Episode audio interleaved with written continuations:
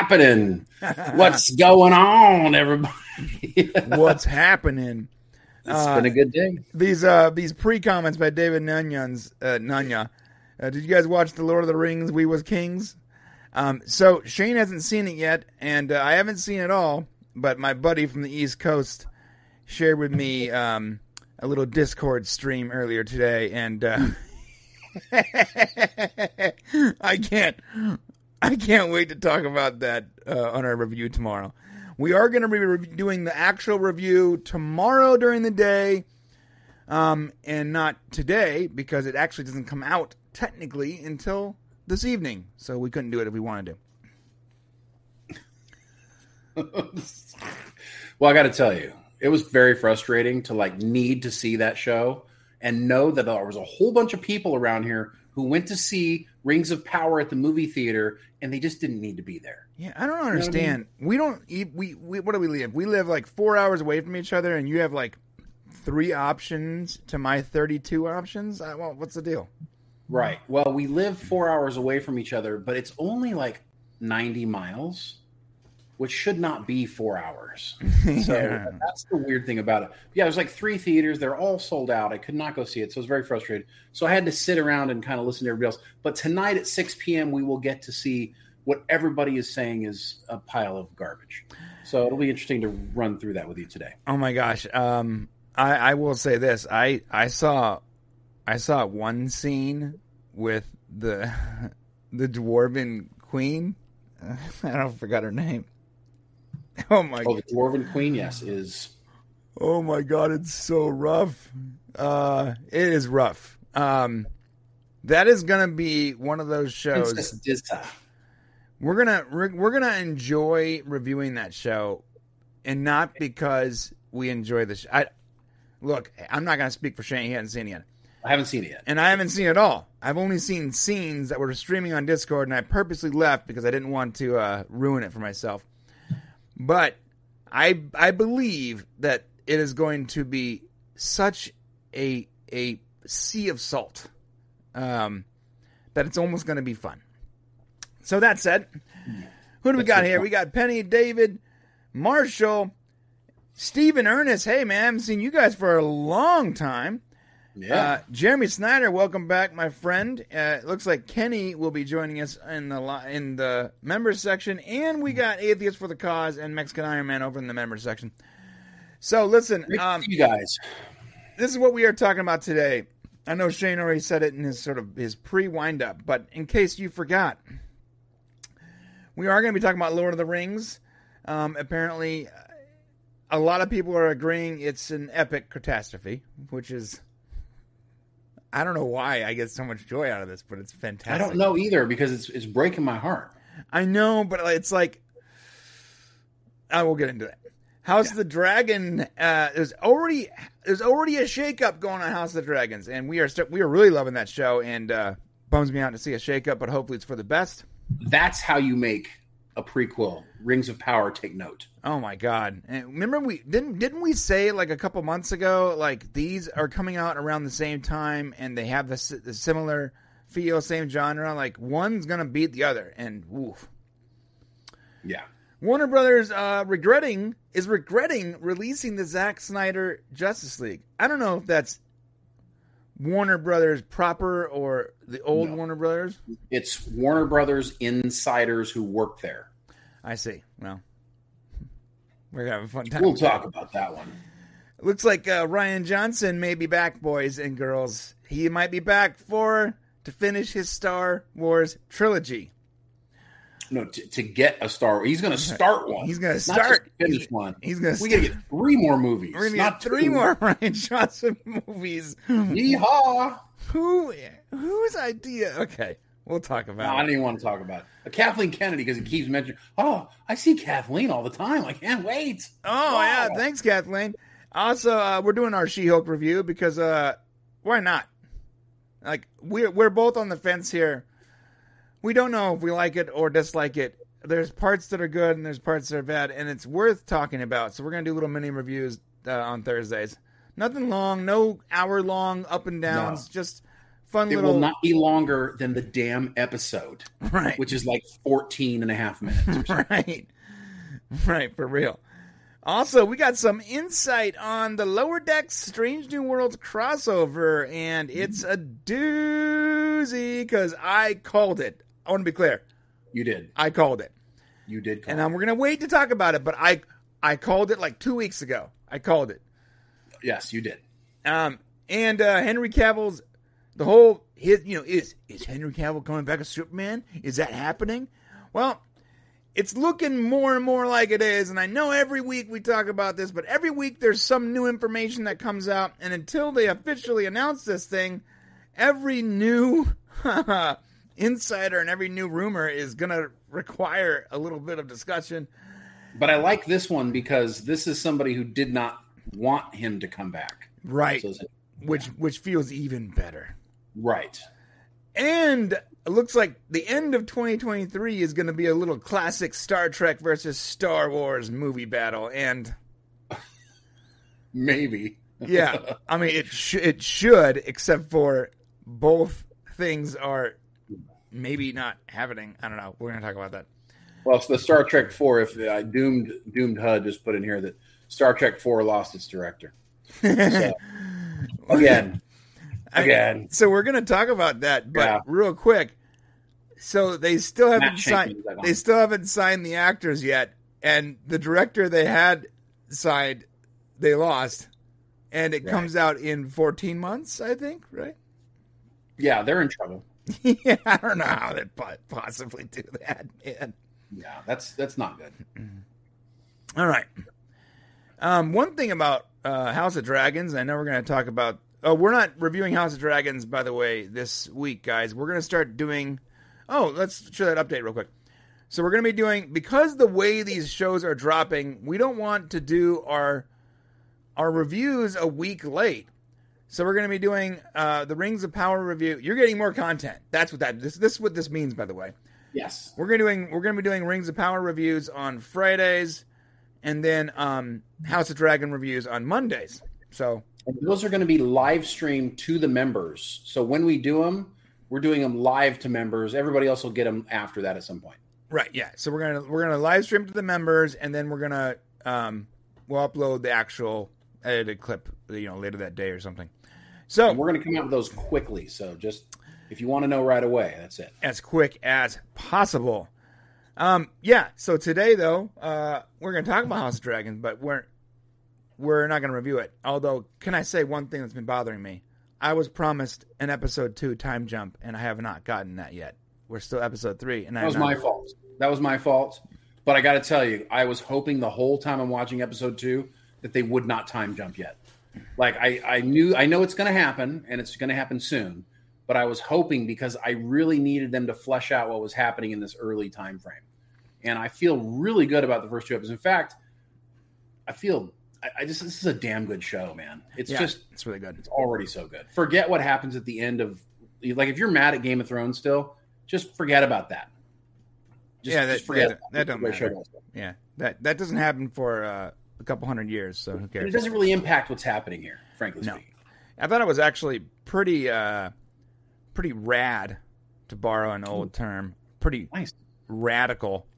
That's in my wheelhouse, by the way. that she that uh whatever her name is the main character showed up uh to talk to Damien Daemon Daemon whatever Daemon. Yeah, on the dragon. It's like what are you yeah doing? cou- that was cool. what are you doing, cousin? What's going on? Their their interaction was almost respectful. Like they, like they clearly uh, it, it feels like family arguing. You know. Yeah, Daemon's got the hots for her, so that's that's what's going on. Uh, so. so do I. So Okay, makes you can't say that. makes two of us, Daemon. Makes two of us. All right, yet. man. You can say that when she's older. Right, that's what I'm talking about. Okay, Yeah, I like I like platinum blondes. Okay, what do you want? okay, got it. and yeah. brunettes and over black. the age of I like 18. all women in general. So over the age of eighteen. Yes. over the age of 18, doesn't matter what color hair color you have, really, to be honest. But it's a bonus, and we'll talk about this. It's a bonus if your your skin is green. So is green. Yes, yes. Yeah. 100%. that is definitely uh, my go-to. Okay, you guys ready, ready to jump into it? I'm just ready to do stuff here. Is there anything cool happening over here in the comment section? Let's check, Let's man. Check. That's your job. Let's see. There's here's something good. Yeah, here it is. Thank you, Marshall. Finally, Shane is here. I was getting tired of that Brian guy. Oh, oh wait. Hey, Brian. That was pretty cute. That's not what he said. That's exactly what he said. He's got little happy faces and a giggle here. I like Marshall. Marshall's. I don't Marshall's see any of that. I don't see any of that. I don't know what you're talking Uh, about. Lat- Latino Slant was disappointed with the first two episodes shown in the theater. Okay, add him to the other people. Uh, seriously, you both need to check out Rammstein when they play the LA Coliseum at the end of the month. It was an amazing spectacle. That sounds pretty cool. Thanks, Jeremy. What's Rammstein again? That's like uh, a hard rock band, right? Got a rocket, man. Why am I forgetting Ram? I've, I feel like I've heard it, but By the way, did you guys see that DC fandom? What? what? I'm actually okay with it, Marshall. I'll stop. I'll It's stop. boring. Fandom is boring. No, it's yes, but we get new content, man. they need to make they need to they need to do like like like what Disney does with you know Star Star Trek Day is better. Oh, speaking of which, guys, you guys are mostly here every Thursday, but next Thursday, Brian and I are going to be streaming uh, Star Trek Day live. Yes, be commenting actively, showing you guys Star Trek Day, and saying probably pretty bad things to people. I'm sure. It'll be fun. Yeah, so we saw that uh, Star Trek Day started streaming around this, a, a similar time as we were on the same day, and I'm like, you know what? We're just gonna go ahead. Let, let's just let's just do uh, Star Trek Day uh, live, and not exactly live. We're probably gonna be like an hour behind, which is fine. Oh. We'll be able to, because I think they start an hour before us, so we'll be able to like uh, get all the top tier stuff and not have to deal with all the non the nonsense. Oh, so talking. we're not going to sit through the garbage stuff. Yeah, no garbage. Oh, see, No. I was I thought we were like going to do it like live, and then we could cover our other stories when stuff was boring. Oh, I mean that Maybe. we would we would have to start like three hours earlier than usual, which I don't want to. I'd Oh, rather, okay. I'd rather just curate curate the stuff. You know, Okay. Well, anyway, so come come check it out. We'll hit the good stuff. it's gonna be fun. Yeah. So good. So while I while I'm not happy that uh, Fandom was canceled, uh, I do think that Fandom is stupid. Yeah. Let me explain. You have a hundred hours of content in a tight 24 hour window. Okay. It's literally impossible to digest the entire event. It's not It's not any good. It's not good stuff though. It's just it was kind of last year's was boring.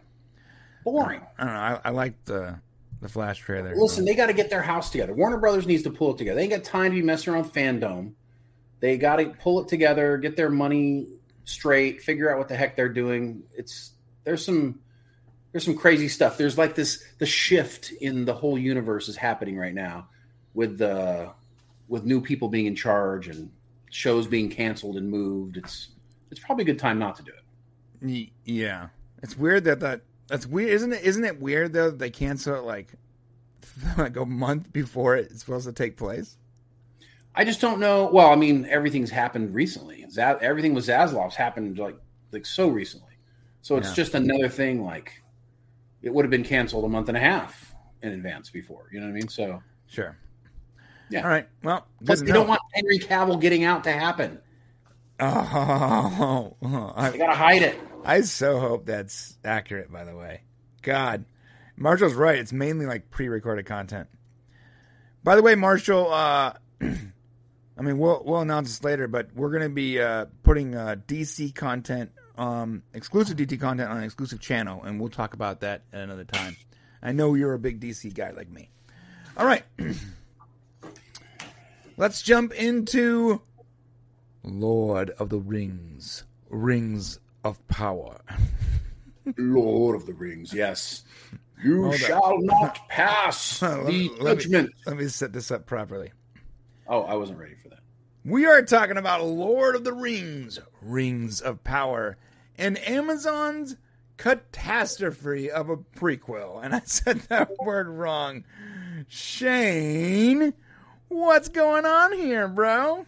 You shall not pass judgment. You shall not pass into uh, profitable territory. Well, I don't know. I mean, it probably will. I mean, regardless of what what we think, you know, the, the the, the saddest part about, and I honestly I haven't seen it yet. I've heard everybody else, and I'll say this is what has me convinced it's not going to be good after I watch it tonight. Um, we weren't able to get into the theaters because they were all booked up around here. But when Nerdrotic and the Washington Post agree on something in entertainment, Right. yeah, it's not going to be good. Yeah. guys. When when Gary agrees with Washington Post, Yeah, oh, no. they, that that's like they come to the same. Yeah. that that's a sign that that the first trumpet has blown. Well, it's interesting too because Jeff Bezos, uh, of course, owns the Washington Post, owns Amazon, and um, and the Washington Post just just fla- you know flagged it, just beat the crud out of it, you know. And it's like, all right, well, at least you got to give him credit for free speech and allowing to tear it apart. But the reality is, this is a global effort, and I think the reason why Amazon isn't worried about our uh, our hot takes over here or our dislike into the depth of it is they feel like they can probably just push through with a global audience and make all the money they want. Um, but we've got a little bit of a problem, Brian. Um, we've got a problem. I'm sorry, I'm over here laughing because Mr. Tickle Trunk said, "While they talk about Rings of Power, there should be circus music playing in the background." And Mexican Iron Man said, "Lord of the Diabetic Rings." well, you know, Entertainment Weekly did a little snip on it. And let's just real quick, I'm just going to read their little snip. And then this will tell you, man, Entertainment Weekly is jacking you. This is just not good. It's so bad all the way around for these guys. Uh, it says here there there are there are ways to do a prequel, and Lord of the Rings, The Rings of Power does them all wrong. Um, Take six or seven things everyone remembers from the famous movie trilogy, adds a water tank, makes makes nobody fun, teases mysteries that aren't mysteries, and sends the best character on a pointless detour. Uh, he's talking about Galadriel, uh, who's the main character, who spends the premiere telling people to worry about Sauron. In response, people tell her, "Don't worry about Sauron." Uh, that's one hour down, seven to go this season. And you know, this is the the feedback we've been getting a lot is like it's it's really gorgeous to look at. Like we can't even say it's like really they did a great job. It's beautiful, right? But it's boring and slow Yeah. and pointless. Arduous. Right? They said, "Sounds like a billion dollars yet." I know, you're right. Sound like a billion. And, So and here's the problem. Aren't they owned by Amazon? I don't. I don't know if Amazon owns EW. Ah, I don't know. I mean, we can look it up. You always asking these hot button questions. Does does these guys own? Let's see. Does Amazon own? No, they own the Washington Post. I'm wrong. Sorry. Yes, they own the Washington Post. No, they don't own it. Okay. Um, but what's interesting here is to make a prequel. I, I've realized something now. In order to make a good prequel, you need to use none of the characters that have already been used. Okay, I, this is the secret. I, I now realize this. There are two good prequels I can point to. Okay. Uh, Hold on. Am my Discord Wars. open? I don't know. You can hear my Discord? I can't hear your Discord. Ah, I could. My bad. Go ahead. Talk to your gamer friends later. Man, I love Mr. Tickle Trunk keeping it real. It's good I to didn't. see you again. I didn't even know it was open. I didn't hear anything. All right. Sorry. Go ahead. it's all good. I didn't hear it. Well, I'm not listening to the stream, so. so there, there are two good, two good prequels that I can really firmly stand behind right now. The first one is Star Wars uh, Rogue One. Uh, Yeah. fantastic prequel. Guess what? None of the original characters are really part of that movie until you get Darth Vader and and uh, Princess Leia at the very end. Right. Okay. So they're not there. So anything can happen to these characters that you know nothing about. Right. And so there's a sense of of fear and like concern and stress as you're watching it. Well, guess what? House of the Dragon for Game of Thrones. These are no characters that have come before. We don't know who's going to get killed in this one or what's going to happen unless you read the books, which I didn't for this one. So the problem with Lord of the Rings is when you put Galadriel as the main character of the prequel, we know what happens to her. There is no stress, concern, fear, or anything that's going to happen to She's her. She's going to be just fine. Right. And when you make a show like this and then you make the first episode as milk toast as you make it as boring and bland and you're trying to like gently dip people into here. Instead, like House of the Dragon, you just throw people on fours and have at them and kill people and slice off heads and really get into the business and into the drama. You grab people's attention. Instead, yeah. you make Ring of Ring of Death or whatever we're watching here, Rings of Power, and uh, and Lord of the Onion Rings, Onion Rings of Power, perhaps. I mean, and then to top it all off, I've, I've been hearing this whole CW comparison. Oh, for, God. and I let me tell you something. When you say CW in my presence, I immediately think of angst, dark teens struggling to survive in the world. And I don't want to watch that. I, I've watched too much of that in my own house. I do not want to watch any more young teen angst right. when it comes to Lord of the Rings, which I, is. I immediately think, we are the Flash, Barry. We are the Flash. I mean, that's the best the CW has to offer. yeah. Like that's the best the CW has to yeah, offer. that was like what their about, flagship show. right. What about like the worst? I mean, Lord of the Rings, guys. Lord of the Rings is is like literally what indoctrinated me into fantasy and science fiction. Right. It's like the reason I love this genre initially. Like it brought me so there are other worlds than these right? Right. Not to take away from Dark Tower Stephen King, but you know, and to just make something that is not wonderful and just the best it can possibly be is is, is sad. And so I'm not looking forward to watching uh, the episodes tonight because I already feel like it's going to be pointless. But we'll watch it and we'll review it and and all the good stuff. So yes, a sea of salt. Let sea of salt. Let your anger overcome you well, we'll tell the truth regardless. So if there is something good about it, we'll say that there's something good about it. And if there's something bad about it, yeah, we're gonna jack it up. yeah, I don't. I also don't really like the actress that plays Gadriel. I know everyone else does, but I, I mean, know. every. I mean, do they like her? So the, the actress playing uh, Gadriel, uh, Galadriel, Galadriel is uh, Morfydd Clark.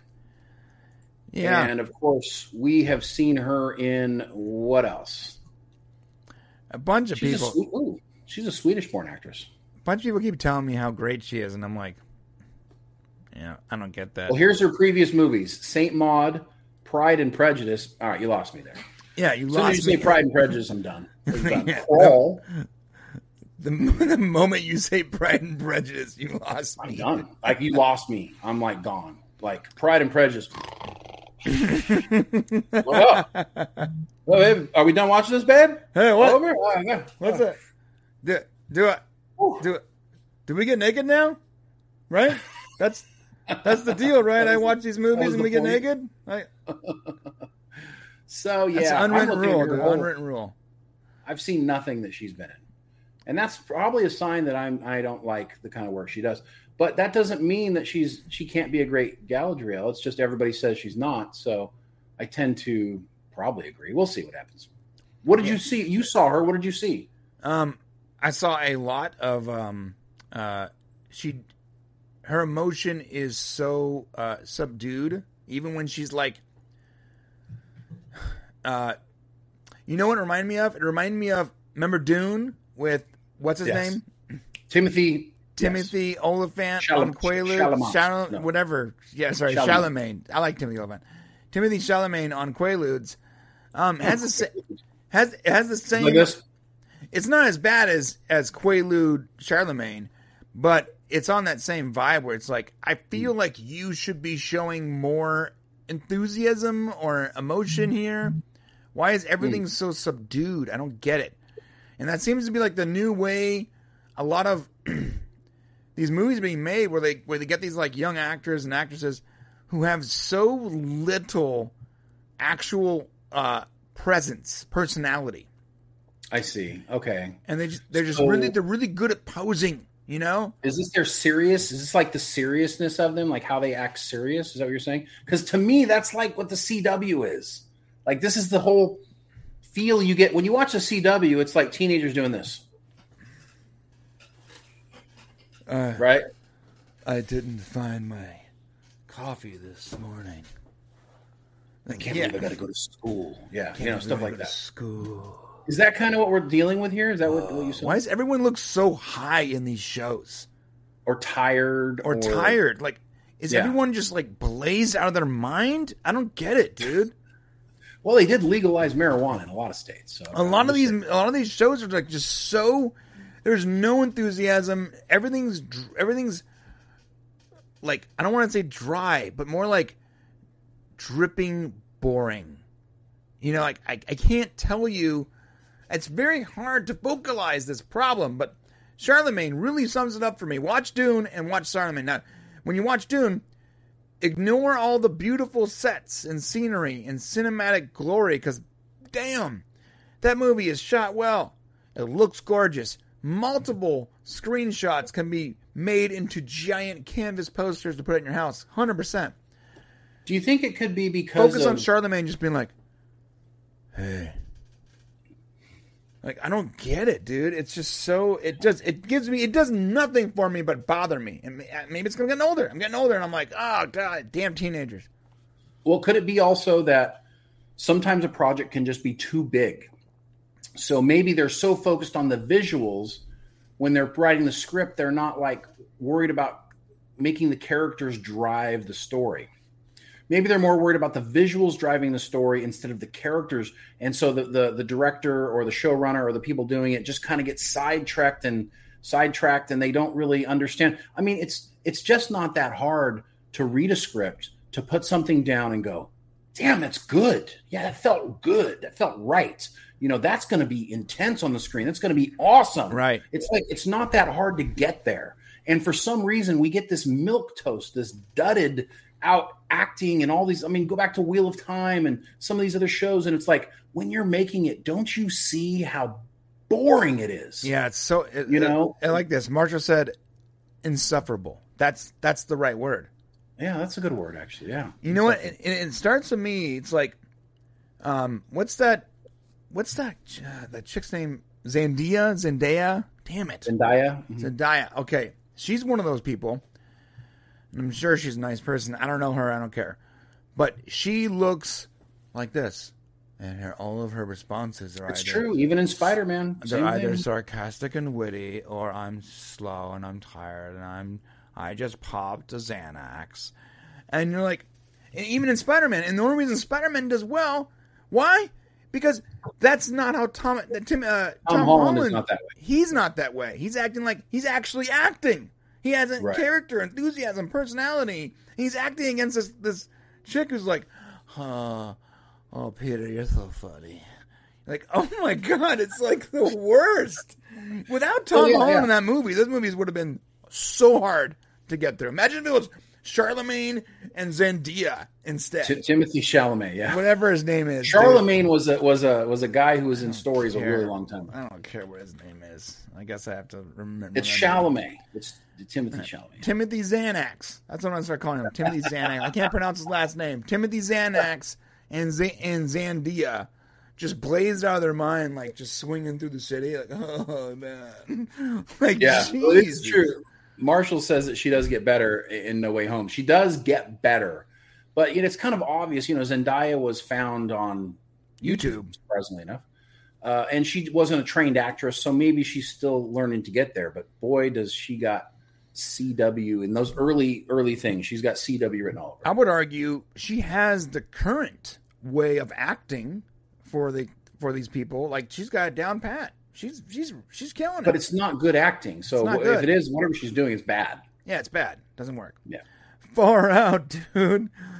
I just uh, So- I just watched an interview with uh, that guy from um, Half Baked, Breuer, Breuer, Tim. I forgot his last name. Jim Breuer. Jim Breuer, and I was like blown away to know to find out that he is not a pothead. I always thought he was just a pothead. He's not. Oh no, he's just yeah, he's weird. He's a He's, weirdo. he's just an actor.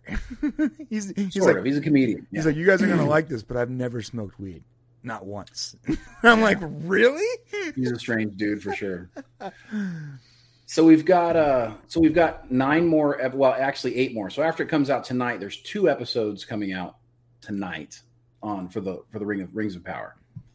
Um and then we're going to have uh wow, yeah, this is So it's going to be coming out every Thursday evening, apparently, right? Right. Okay, so every Thursday evening we're going to be reviewing it on Fridays. So stay tuned. Even if it's bad, guys, we're going to keep going. Yeah. We're going to just drag this thing out. If they're going to force us to to to watch something terrible, we're going to do it. It's give it its justice. Comes out uh, And, uh, 9 p.m. Eastern. So let's go. It's gonna be Yeah, fun. that's that's really a good point. You know, we'll see what happens. All right. Well, that's enough of that until uh, a few hours from now, I'm assuming. Yes. Um, let's talk about House. Wait.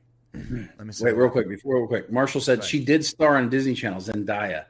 So yes, you're right. And I can't remember what it was. Was it like uh Bunk'd or something like that, or one of those shows? My kids watch it, but she was boring in that one too. yeah, just such a boring person. I don't know what to tell you, man. Um, yeah, it's so weird, and like the style of acting is praised and like applauded by so many reviewers. Like, oh, Zendaya's so great. Timothy's Annex is so great, and I'm like, what are you talking about, dude? Like, there was an there was a, a reviewer. I will not say his name, for it may summon the gods of YouTube. But you've seen him; he's on YouTube. Um, he is friend. You know, he's much bigger than we are. But he was like, he said, without Zendaya, I don't think that movie would have worked. Referring to one of the Spider-Man movies. And What? I almost broke my keyboard, dude.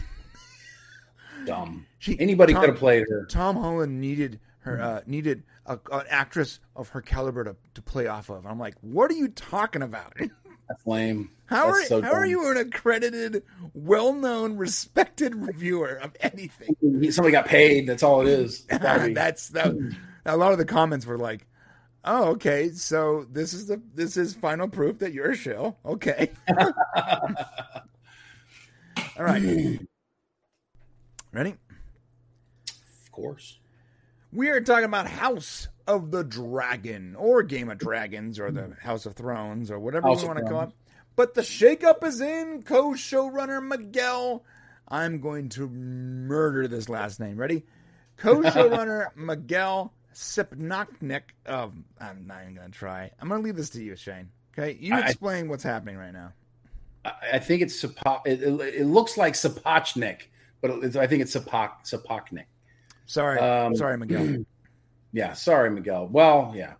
So if you guys aren't watching um, House of the Dragon, I don't know what the hell's wrong with you. You need to be watching House of the Dragon. It's the best thing on television right now, by far. Uh, I can't think. I'm trying. Let me think of something else on television. Wait, She Hulk, Rings of Power. Yeah, House of Dragon is the best thing on television right now, and uh, it's a fantastic show. Two episodes in, and I'm completely like hooked. I was so mad at the end of Game of Thrones. I'm like, this is terrible. They ended horribly, and I and we walked into this show thinking, oh God, I don't want to watch this because I'm still mad. And guess what? I ain't mad no more. You know what made me the most mad about the end of Game of Thrones? What? Not being able to see what was happening. Mm. All those big giant battle scenes and all that, and it was so dark. True. I had Yeah, my that was- TV's brightness turned all the way up to like 100, and it was Like you're six inches from it with one eye doing this. it was to, like, intentionally dark. It was like, are you trying to save money? Did you spend a billion dollars the last five seasons, and then the the the last three episodes you want to save money? Like, what's what are you doing? yeah, that's that's part of the problem. Not to Um, mention the cripple ends up being the king. What's that about? Jeez. yeah there's there's lots of bad about it but if you're if you're watching house of the dragon and and what's wonderful about house of the dragon and, and what every prequel should do is just don't have any of the same characters in it. And and you're and you have there's there's risk and there's you know there's things that can happen to those characters that you're actually worried about them. And i'm already smitten. I'm already all the characters i love every single one of them. I'm worried about some of them. Some of them i know are doing some nasty dirty things you know, nasty uh, little boy, you. We get a nice little twist at the end of number two. We get the dragons. I was scared. Okay, look, the dragons made me nervous in episode two. I'm like, oh dang, we about to see dragons taking people out, right? And then uh, and Next then another episode. dragon shows up, and you're like, what, right? So and the, the dragons felt good and real, like the Yeah. graphics were good and they felt like they were part of the whole story. It's, anyways, this isn't a you should go watch House of the Dragon, but you should go watch House of the Dragon. So it's good. Yeah, it's good. It's good TV. But Rock oh, solid. but there's showrunner left. So, Yeah. so So well, there's wha- second showrunner. They have two. it's so weird though. Like you're doing so good. What's what's going on? Why why? Uh, well, he didn't want to be there in the first place. So let's be fair. Uh, he was tired of Game of Thrones. So he was a part. He was he was uh, uh he'd been doing Game of Thrones for a long time, and um, and it's actually a pretty funny story. I, I think he didn't ever want to do Game of Thrones again, and I think he came back to House of the Dragon partially because his wife, and he just felt like he had to for some reason. Mm. So uh, when this came out, they've been working on House of the Dragon for three years, and I think he's just burnt out on it, and it's and it's really sad because it is so good. If I think he's going to regret this because Right. When this show goes for several more seasons and it's just like the best show on television or one of the best shows streaming, you know, he's going to be like, "Oh, I'm not a part of that." You know, you know, yeah, I helped set it up and I helped get it there, but I'm I'm not a part of that anymore. And it's just a real shame. And they can do this for like three seasons, right? Before they have to worry about hitting. Uh, Dude, they can go for for they can go for hundred years. oh yeah, so they can go for a while. They can go for a long time if they really wanted to. They could take this, then they could go to the next one. They can go. They can walk it all the way up until the Game of Thrones time frame, which is 100, Yeah. 120 years or whatever. Yeah, so they can literally go like five or six seasons. seven years. Yeah. So uh, here's what. Yeah. So here's here's what they had to say about it. So um, yeah, let me just get into this. Taylor, it's been a pleasure and an honor to be back at HBO, immersing myself in the world of the Targaryens. Uh, I look forward to working closely. Oh no, sorry, this is Taylor. This is so. What happened was is he left, uh, Sapochnik left, and uh, A- Alan Taylor, who's a Game of Thrones veteran, will join the se- uh, join the team for season two. Yeah. Um, and Sap- Sapotnik's uh, statements one paragraph above that. was that above that? Yeah, let's see here. Yeah, working with uh is it him?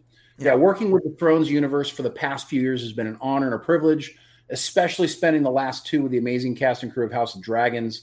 Uh, Sapochnik said in a statement. I'm so proud of what we have accomplished with season one and overjoyed by the enthusiastic reaction of our viewers. It was incredibly tough to decide to move on, but I know that is the right choice for me personally and professionally. As I do so, though, I am deeply comforted to know that Alan will be joining the show. He's someone I've known and respected for a long time, and I believe his, uh, this precious series could not be in safer hands. Um, so he says, I'm glad to remain a part of the House of Dragons family, which is interesting, but he's Yeah. not going to be going on to do it. Uh, Sapochnik, he got his career as a storyboard artist in Trainspotting, great movie, uh, and he directed the 2010 film Repo Men. Uh, he also directed episodes of Fox's Fringe and House, but it was Thrones that this guy's career went stratus uh, went into the stratosphere. Um, after he did a couple of the episodes Hardhome, Battle of the Bastards, and The Winds of Winter. Um, after he did Thrones, he directed Tom Hanks' sci-fi movie Finch, was released to Apple TV Plus. Which I have yet to see that. Damn. Uh, well, Apple TV and me, we we don't Yeah. like we live in two different worlds, and I can't join its world. So no, you can't join the Apple world. You are not right, I can't even can't even be there. Uh, there's okay, so this is the interesting part here. Uh, Sapochnik eventually okay, so before he did House of uh, House of Dragons, he went through a lot of vacillating. He says uh, the other showrunner Ryan and he had a long-standing relationship, and they worked really well together, and they liked each other. Um, and when they got deeper in the discussion, he realized he had to either shit or get off the pot. Those are his words. So he eventually decided to sign on while he was attending a Game of Thrones experience concert in Los Angeles with writer and fellow Thrones veteran Bryan Cogman. There were 17,000 people going crazy for the show, and I didn't realize how passionate people still were about it. Sapochnik says, My wife turned to me and said, We're effing idiots. How are we not good? How are we not doing this? so I think he was like, I'm not doing this. I don't want to do this. I don't have nothing to do with Game of Thrones anymore. I'm ready to move on to do something else. And then they went to this 17,000 people going crazy event, and his wife looked at him and said, "What's wrong with you?" You And as men typically do when their wives say, "What's wrong with you?" they go, "Okay, I'll do it."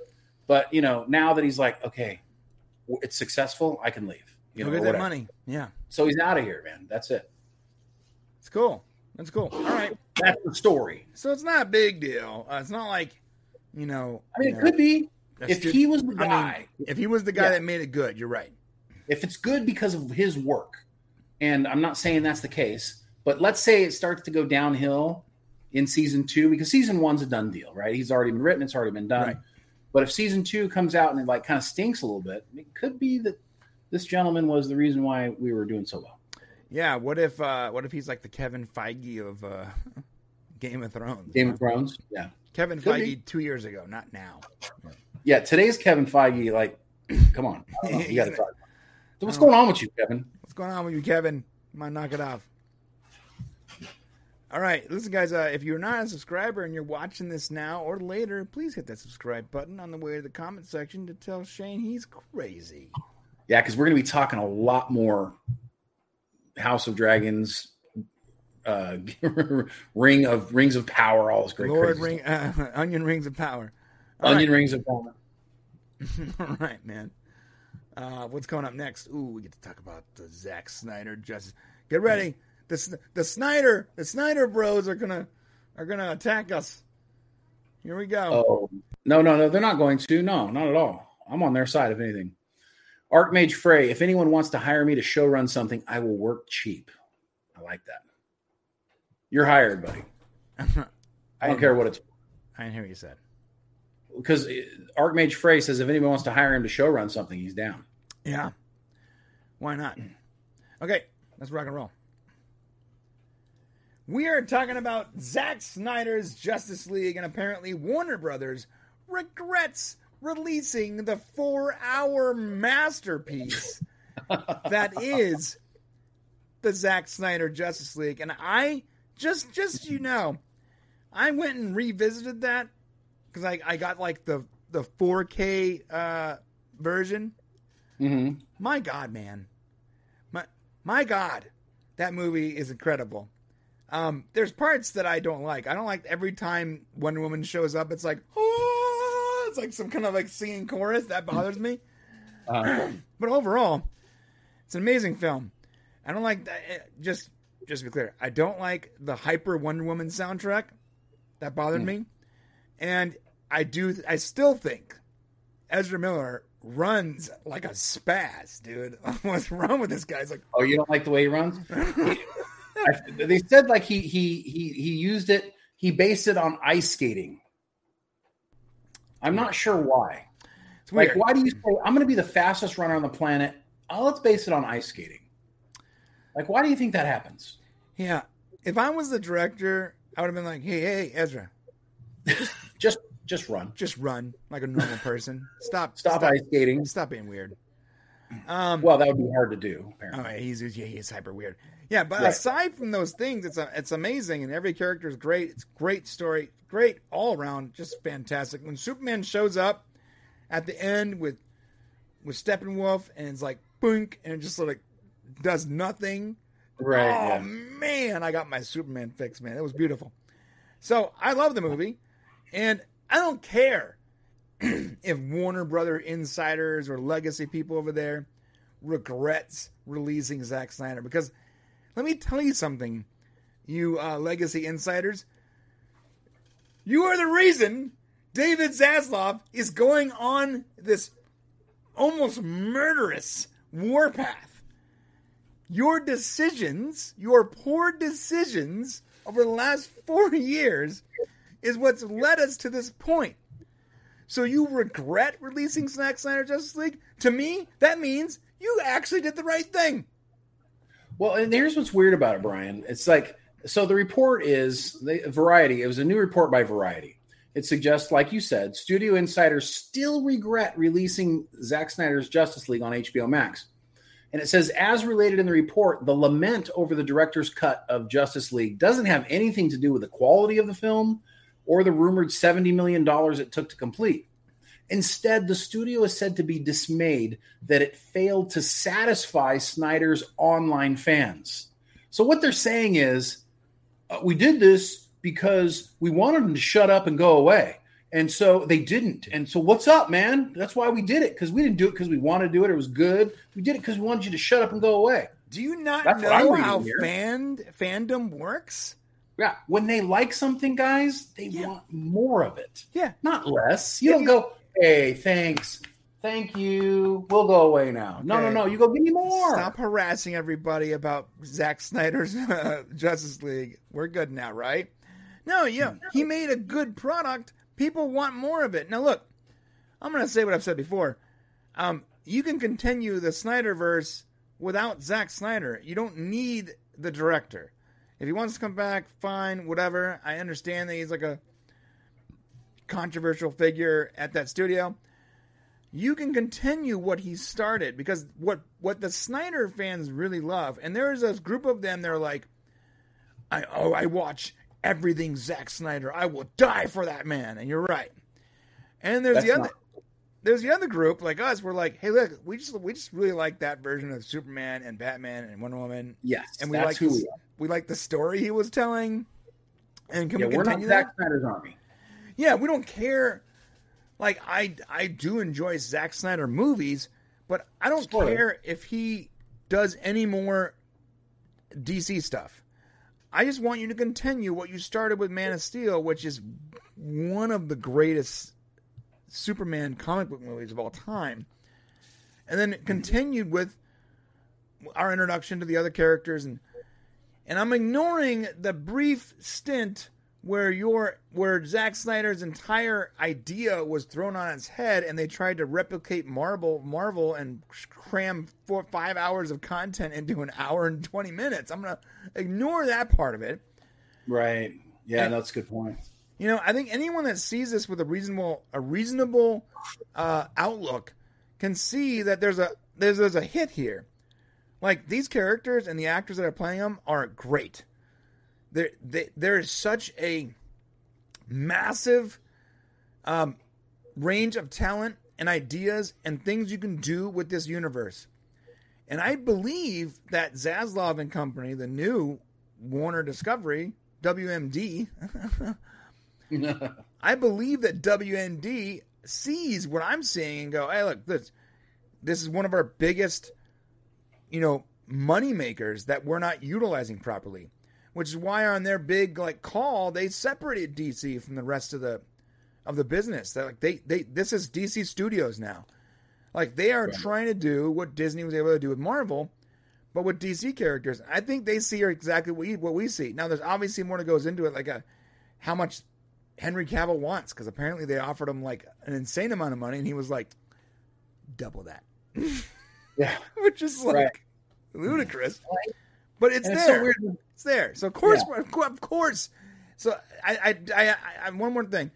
I am annoyed that people keep lumping all fans of Justice of Zack Snyder's universe in with all the real nutty, like Zack Snyder army. It's not the same thing. Right. They're not the same. You are generalizing someone's like of a film universe to nut, nutty people. Well, there's only two camps anybody can be put in these days. That's Right. it. I mean, there's only two. Right. So you're either in one or the other. There's, you know, yeah. We we experience this all the time. Yeah, But this right or left, weird. Bat, Batgirl or Batman. You know, Yeah, yeah, it's lots of things. But this report gets weirder because Rolling Stone last month laid out Warner Brothers' internal belief that Snyder directly mobilized the release the Snyder Cut movement against the studio. Warner, Warner Brothers also believes that 13%, I don't know where they come up with the number at 13%, 13% of Snyder's followers were bots. I don't know how you would know that, but okay. The story even contended that the studio believes that Snyder and, and cyborg actor Ray Fisher worked in conjunction to make Warner Brothers look bad. Like, like Ray Fisher's whole thing was intentionally done by with him and Snyder to just make the studio look bad. so what they said in that Rolling Stone article is they said that Ray Fisher held his criticism of the director and the people that he that he that he attacked, not attacked, but like accused. He held that information until a very precise moment, so that Zack Snyder's uh, bot army would be the most effective. Yeah, no, he saved it until he was safe. Like like until he was safe enough to be able to put the information out because let me tell you what, if you cross Joss Whedon in the middle of doing something with Joss Whedon, you're going to die. Yeah, listen, so, you know, you got to wait. Guys, this is not like uh this is not something that's new. Like Joss Whedon has been a a D bag on set since Buffy the Vampire Slayer. Since he was cl- cleaning scripts for other people, he would complain about other Right. people's scripts and, and them changing stuff he fixed. Yeah, you think so he he's was- crazy. You think he was canceled? Uh, you know, randomly? No, it's it's been years of abuse. This guy has been has, has been an abusive, manipulative douchebag. And listen, it's coming from someone. He's made some of my favorite things: Buffy the Yeah. Vampire Slayer, I love Angel, Firefly. Um, even like the Cabin in the Woods. There's a, a lot of great things Joss Whedon has been a part of. That doesn't that doesn't excuse him for being an absolute a hole. So this right. guy, And the reason he's an a hole specifically is is because he wants everything that happens in a movie or a TV show to be done exactly the way he wants it to be done. So it's not it's not like I mean he, on Buffy he did some really dumb things because he was young and the power was going to his head. But when he started doing movies, he wanted every line to be exactly the way he wrote it. Right. He wanted every action to be exactly the way he wanted it to be because he wanted his vision and he truly believed this because he would do other people's movies and he'd get his stuff axed out or he'd get like canned or they wouldn't do what he wanted to do. He'd be like, oh, well, it's not my movie, I guess. But the moment it became his movie, he's like, it's my movie now. And so that's why, you know, the stuff that happened with Ray Fisher was like, hey, man, I'm sorry you don't like it. Do it anyways. You know, because that's kind of what was done to him, right? you know. And then you look Yeah. at Ray Fisher though as Cyborg in the Snyder Cut, where he was able to actually bring character to the character, and it's phenomenal. Cyborg yeah, is Joss was wrong. I Yeah. mean, he was wrong. He- Joss he, was did wrong. Justice League wrong. Yeah. You know, You, you, Like, you, gotta, you gotta have a guy yeah. in charge, but but art is, especially art on this level, is about collaboration to a degree. Right, and he now now in fairness to Joss, he'd already done Avengers, which was successful, and so you know there's no reason to think he can't come in here. The difference was is that Joss, I mean, you guys all know this story. Joss was doing picking up Snyder's work because Snyder's daughter killed herself, right, or died. Can't remember which one it was, but killed herself. And so, and then Joss had to come in and like mess with his stuff. Joss is not good at other people's stuff. So Justice League, had it been a Joss Whedon production from the beginning, might have been good, you know, but we'll Might never know. Yeah. Might have. Um, yeah, might have it might have been good, but for all the people saying that Ray Fisher held information, yeah, I can see how the timing works. What, what works that way? It works, you know, uh, in the Snyder movement's benefit for sure. But you can also see how it's maybe he waited until he was paid, he was out of the door, and he didn't have to worry about anything anymore. Right. Yeah. And we we won't, we're not going to know what his true intentions were. Uh, and to to go back to the bot statement real quick. First off, thirteen percent is actually not much higher than the predicted seven percent of all social media being bots. Right, number one. Oh, true, yeah. So if you do go, oh, 13% of us, first off, I think that they're, I think that they're exaggerating. Um, let's say it was 10%. Let's say that a bunch of Snyder fans went and bought bots to help move the, the needle. That is Okay. totally possible. Blaming Snyder specifically for going out and purchasing his own bots is ridiculous. I know. I know. That's stupid. And you got to take that entire article with a giant grain of salt because it was basically written by the old guard that were trying to keep their jobs after Zaslav came in with a murderous glint in his eye and said, What you been doing lately? I hate those bosses. In that same article, they talk about like Hamada's plans and, and all that stuff. So here's the deal: that Rolling Stone, Rolling Stone should be ashamed of themselves because maybe they wrote a hard hitting piece, but it was pretty much commissioned by the legacy uh, sh- uh, showrunners for DC at Warner Brothers. And half, well, I think it makes them look bad. huh? I think it makes Warner Brothers look bad. Well, I mean, to admit internally that you believe these things, uh, that should have never come out. Well, see, and, and that and that that's that's the statement though. It's like there. Remember, there is an old Warner Brothers and a new Warner Brothers, right. and, and considering 80% of the old Warner Brothers no longer works there, it's very hard in this transitionary period to separate the two right now and know which Warner Brothers is talking. Because Fair this this is Warner Brothers during the transition when they're all being fired. so I don't even know which one's which. All I know is this. If if 50% of Snyder's online uh, movement was bots, fine, whatever. We got the Snyder cut and it was glorious. But And it was wonderful. Yeah. fact of the matter is, you uh, th- these people minimizing the amount of fans that this overall universe has is it's in my opinion it is a failing effort you're never going to get your jobs back your your ideas are never going to get back you can be pissed off that your that your horrible batgirl horrible whatever didn't get hmm. released and this idea got canned and all these ridiculously bad ideas that were just costing millions and millions and millions of dollars and not making a penny were axed. I'm sorry that you let that you let you lost your projects. Bottom line is though you were paid, and maybe you don't have that project anymore, but you were paid and now you're on. Move on with your life and stop trying to go after the what's left of this universe that a lot of people still love, in my opinion. Amen. No, I agree. We all do. Keep the characters, keep the actors, keep it going. Yeah, bro. Yeah. Okay, hmm. moving on. Oh, you know this is the topic, bro. We get to talk about Rian Johnson. Okay. What? Oh. Ready? Let me let me set this up. Rian Johnson is back. Rian Johnson is coming back to make not one, not two, three new Star Wars films. No, He's no. Rian Johnson is getting his Star Wars trilogy. Yes, the director of The Last Jedi, one of the worst movies, one of the worst science fiction movies in known in current history. He is coming back, or at least he wants to, to do a Star Wars trilogy. like, what does it say? I'm sorry. It's so insane how unaware or or non not self-aware this person is that he thinks people want to see a continuation of the movie that tanked the multi-billion dollar franchise. It's not his fault. It can't- It's not his fault. It's not his fault. It's Kathleen's fault. She she's it's her fault. You know, we, we did a whole st- I can tell you guys, we did a great video. Yeah, no one nobody saw. got.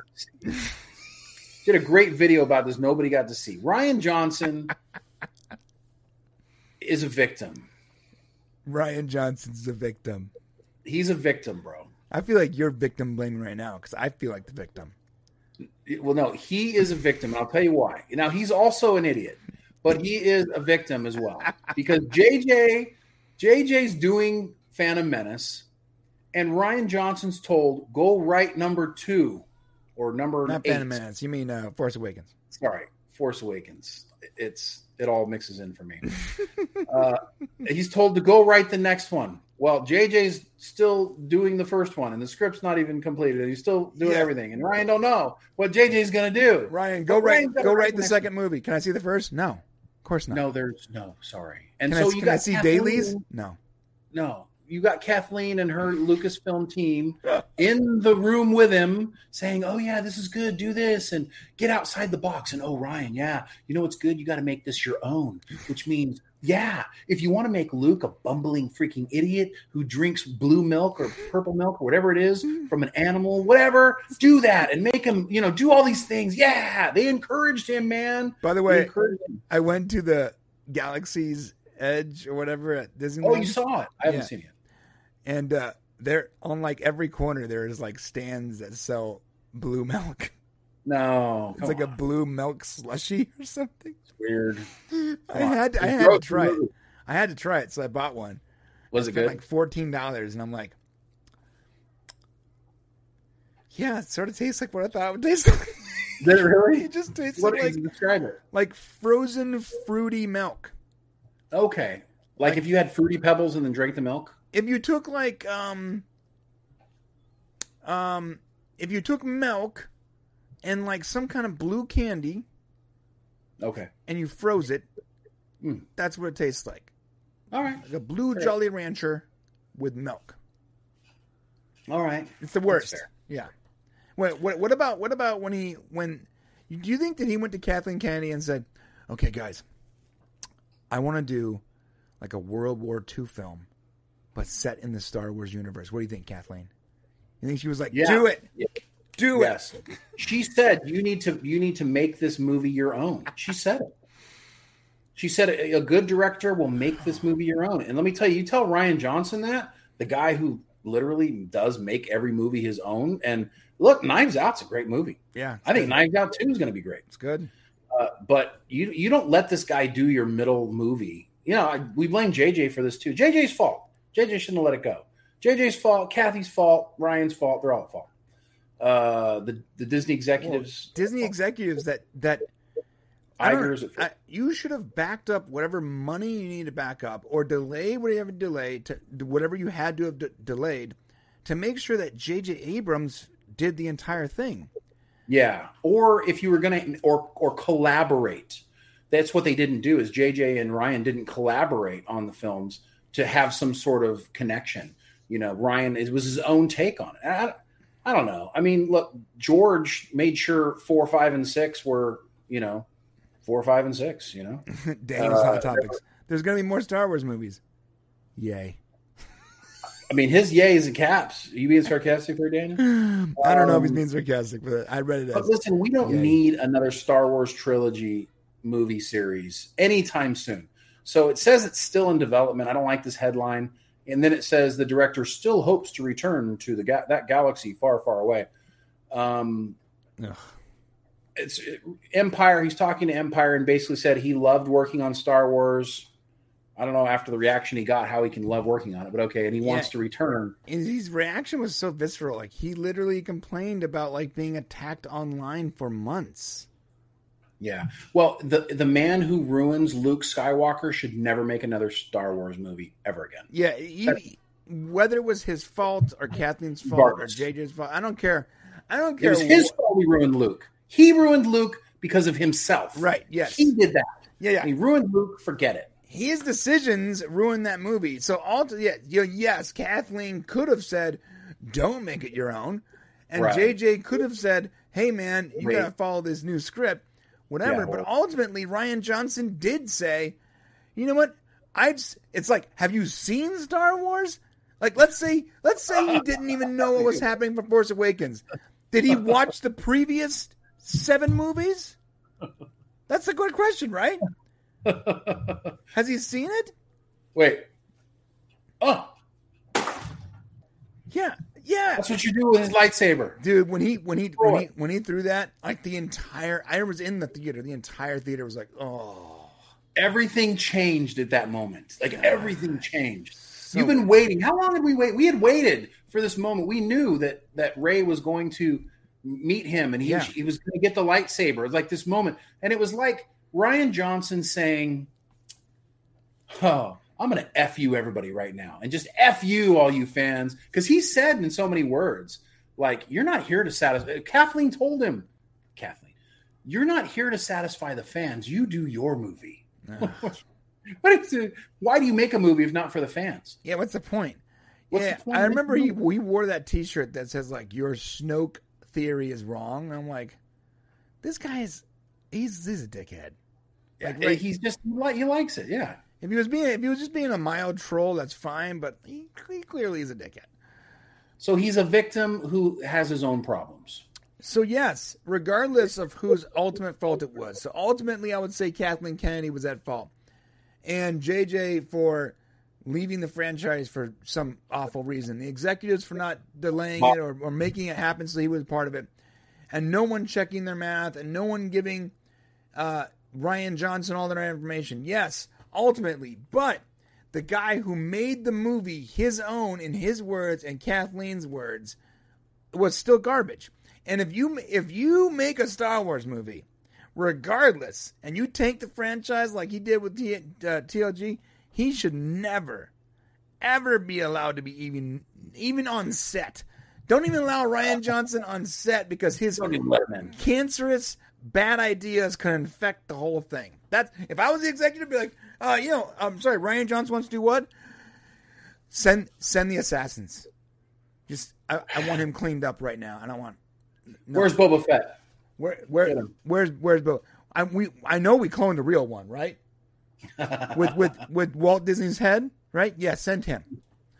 The official word is that Kennedy confirmed the trilogy's on hold, citing Johnson's Knives Out deal with Netflix. Although we all know Disney's terrified to make a new Star Wars movie right now, considering everything going on. Everything you mean all the bad ideas that they All the bad stuff that's happening. They're like, uh, we shouldn't make any. And they did. They put it on hold for good reason. They need to wait. No more movies. They're, they're coming out with, as we'll talk about here shortly, I believe. Uh, they're, they are making Star Wars Rogue One Part Two. What? Yeah, there's going to be a the movie that's coming out in 2023. Anyways, we'll talk about it. Rogue One Part Two? Are they I think insane? it's. Hold on a second. Are they insane? Wait, let me. Okay, let me look at it. We're to tell you. Hold on. It's That uh, That might be the stupidest thing I've ever heard. it's. I can't believe I got rid of it here. Okay, hold on. It's uh, I got to find the link again. Hold on. I'll tell you right now. Talk about something else. Oh my god! Well, this is the Andor thing, which I know you're excited for. Yeah, so so here's Star Wars is doing uh yeah, Star Wars Rogue Squadron. Oh, so it's not it's not work two. Is is is going to be made. That's like the next movie they got coming out. I'm sorry. Is Star Killer in Andor? What is that? That's And- not him, right? No, it's not. For a minute there, I was like, I might get excited about this, but it's not the same guy. Yeah, um, yeah, Rogue One Part Two, but how? Sorry, Rogue Squadron. I'm like I read that wrong. Rogue One Part 2. I'm like, Yeah, Part 2 is Part 2 is Star Wars episode 4, so I'm not sure what they all died. That's Hiroshi was like, that's like a Titanic Part Two. right? Titanic Part 2. They made a Titanic 2, guys. They made one. I don't know how they did it, but they did it. They made a, a ship called Titanic Two. I think there's a movie Titanic 2 that was like direct direct to video. It was probably one of those asylum movies. That wasn't real. It was. Like, I don't know. My kids all wanted to watch it. I'm like, I'm not sure that's oh. God! All right, guys, listen. Uh, if you're not a subscriber, because 93 percent of you are not, please hit that subscribe button on the way to the comment section to admonish Shane for thinking that it was Rogue One Part Two. Rogue One Part 2 or Star Wars Episode 4 slash Rogue Squadron. they should have called it Star Wars Rogue Two. because you loved Rogue One so much. We want you to love something that we do besides Mandalorian. you know, there's dummies that would have thought they're like, oh, oh, it's a sequel to Rogue One, Rogue Two. Okay. Rogue 2. Darth Vader kills everyone. oh my God. I could see a whole movie of Darth Vader just killing people on that ship. That would be part two. That was one of the coolest. That was one of the coolest scenes for me. Yeah, totally. And the only good part of uh, Obi Wan, really, was when he was killing people. I was like, please get, get. Dragging people through the streets. You're missing Obi Wan. You gotta find him. Go get kill Obi Wan. Why are you getting distracted, Darth Vader? Because it's fun. End our suffering. It's pretty bad you start rooting for, for Darth Vader to beat Obi Wan at some at one point. Oh, Anthony Marcus said Titanic 2 aired on the Sci Fi Channel in January 2020, 2011. It was an excuse to do with Nice. climate change. what? Hold up. Hold up. Yeah, no, it's real, man. It's real. I thought I thought you were confusing like one of those asylum movies. You know, you know that production company Asylum. Like, whenever there's a new Transformers movies, they're like, "Oh, there's a Transformers movies. Let's make Transmorphers." I don't know what's wrong with. Yeah, they're trying to make money off of it or something. Yeah, it's like, uh, okay, I I think we've talked about it before, but this is so Rogue funny, you Rogue guys. One Part Two, Electric Boogaloo. I like that one, Jeremy. Look at look at these these. uh, Asylum is a studio that basically just like makes like versions of popular movies. Here we go. All right, here, we, real quick. Um, We have uh, King of the Ants, Scarecrow Slayer, Vampires versus Zombies, Alien Abduction, and you know this is like coming out around an Alien movie. They made H.G. Wells' War of the Worlds when the War of the Worlds movie came out with Tom Cruise. Wow. Legion of the Dead when when, when the Evil Dead movie came out.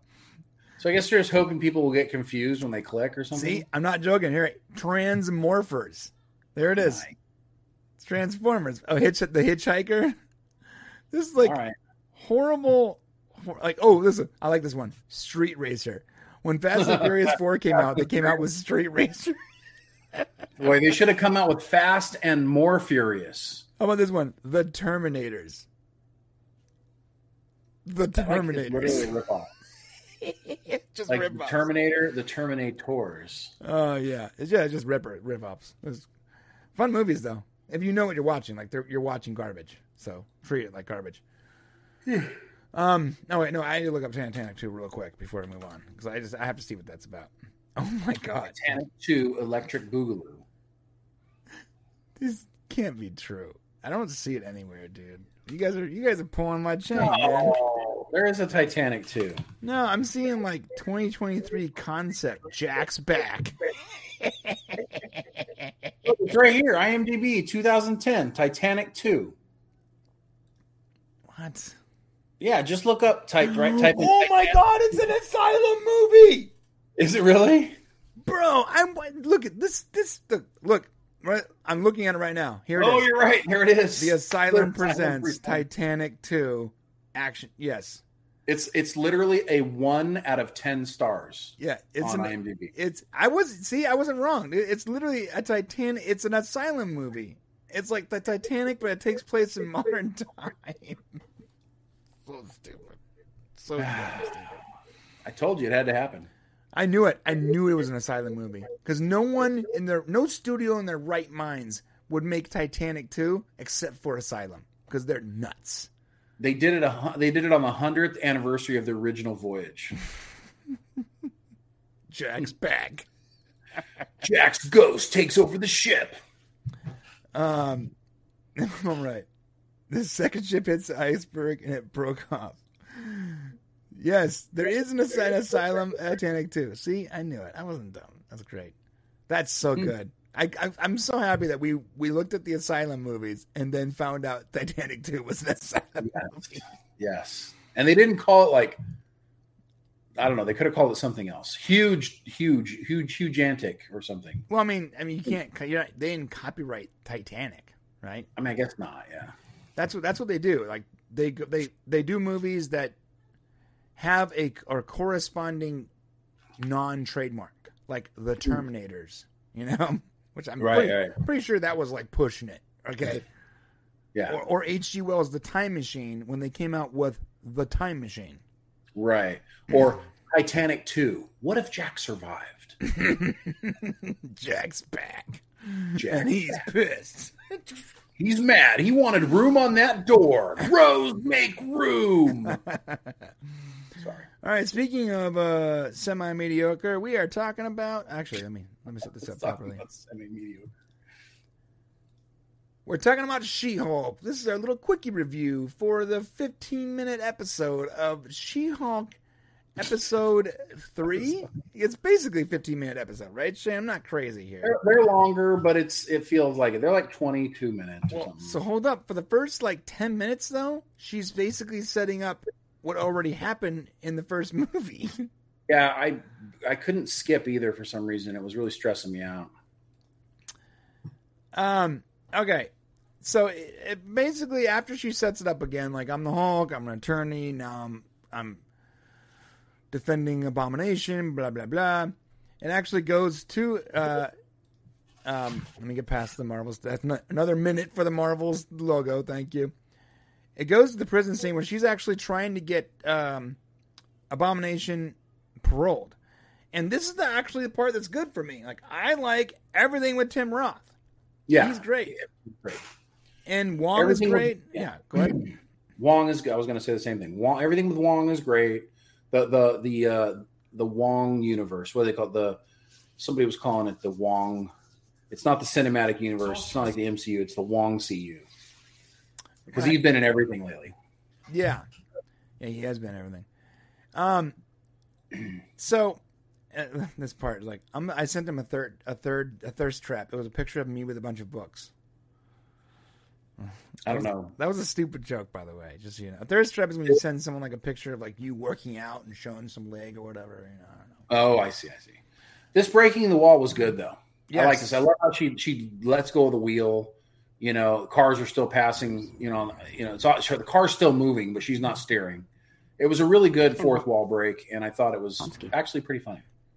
Yeah, I agree. Um, I like how she addresses like, don't worry, Wong. Wong this is not the Wong. You know, Wong's not not going to be in be, be in every episode. Then she goes, well, maybe every episode. And you're like, oh, okay, well, Well, no, uh, uh, cameos. is what Cameos. she was talking. right.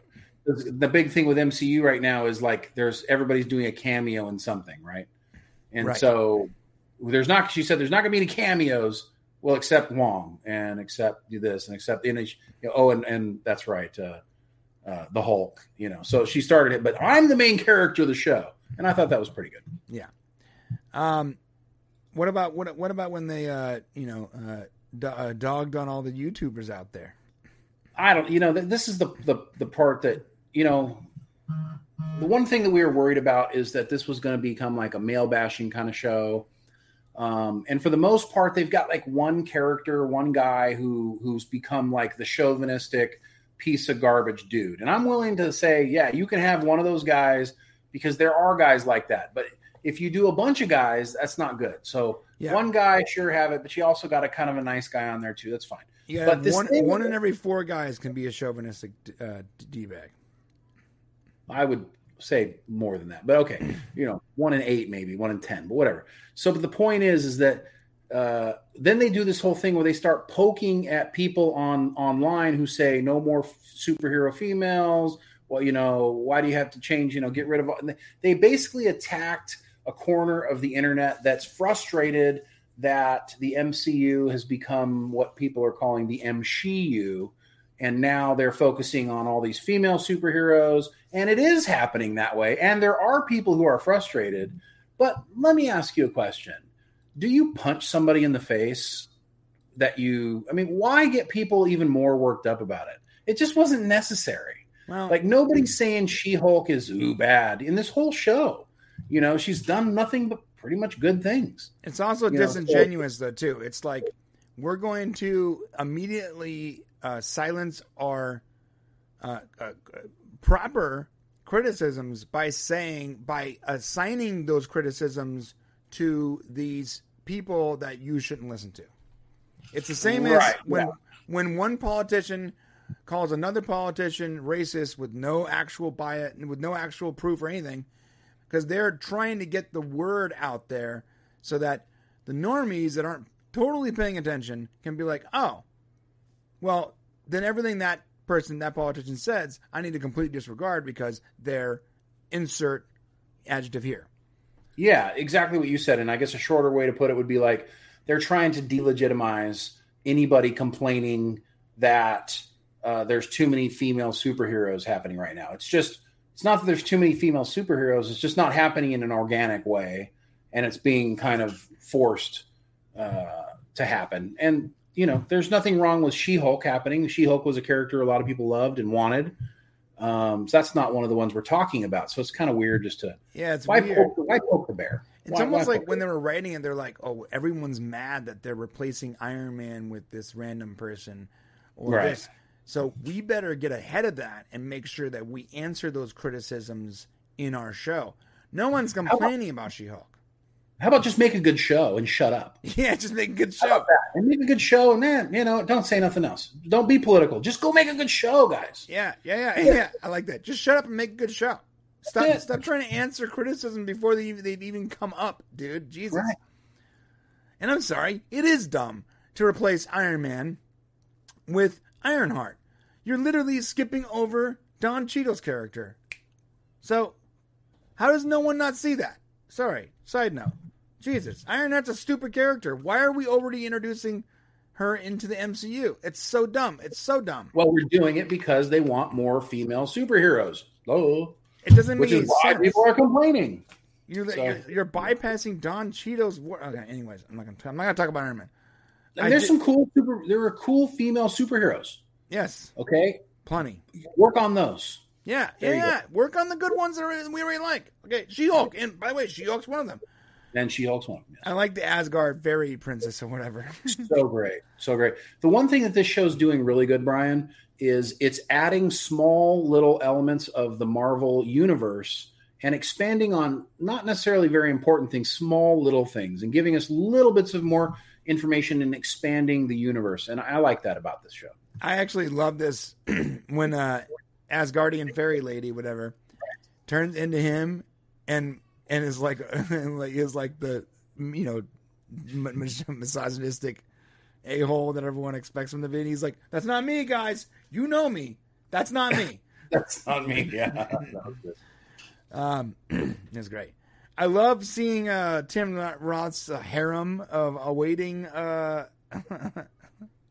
yeah what is his this pen pals from from from jail this is a thing man i don't know there are a lot of uh people who like to marry or like to be with inmates. And i don't i i still don't get it. Somebody needs to explain it to me because but there are people like that out there. All those poor bastards out there that are still trying to find like a girlfriend, and there's there's inmates with seven girlfriends. he's got i think he has eight of them i think total. Um, I thought this was hilarious though. Like Tim Roth is such a stud; he was able to, uh, you know, get eight undying soulmates from with nothing but a pen and a piece of paper.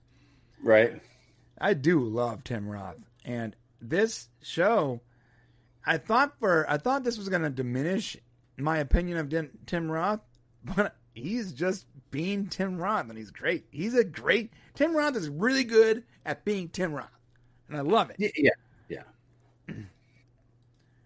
Uh, there's a show called Lie to Me or Liar or something like that. I don't know if you've ever seen it, but you need to go check it out. It's it's led by Tim Roth. He's fantastic.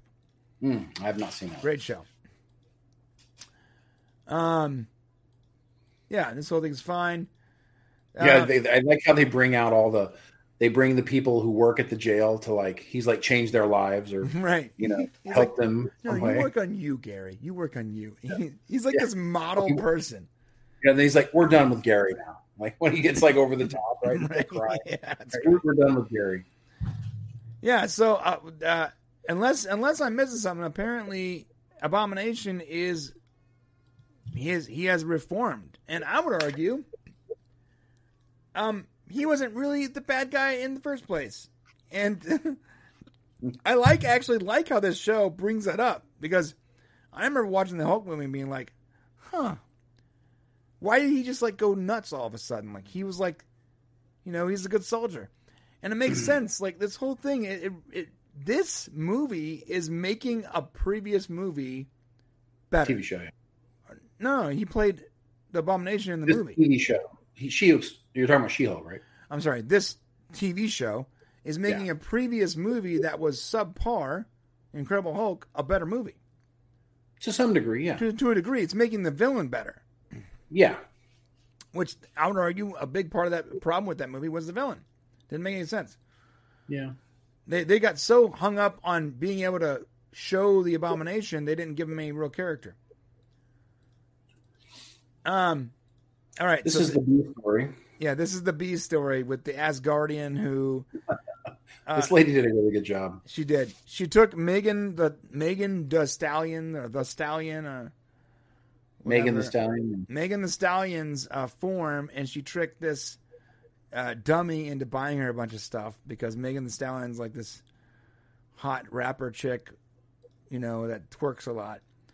And um, Oh, it's Megan the Stallion. is it Oh, Megan okay. the Stallion? the Stallion? It's not the Stallion. Megan Megan the Stallion. Megan the Stallion. Lie to me. Thank you, Marshall. It's called Lie to Me.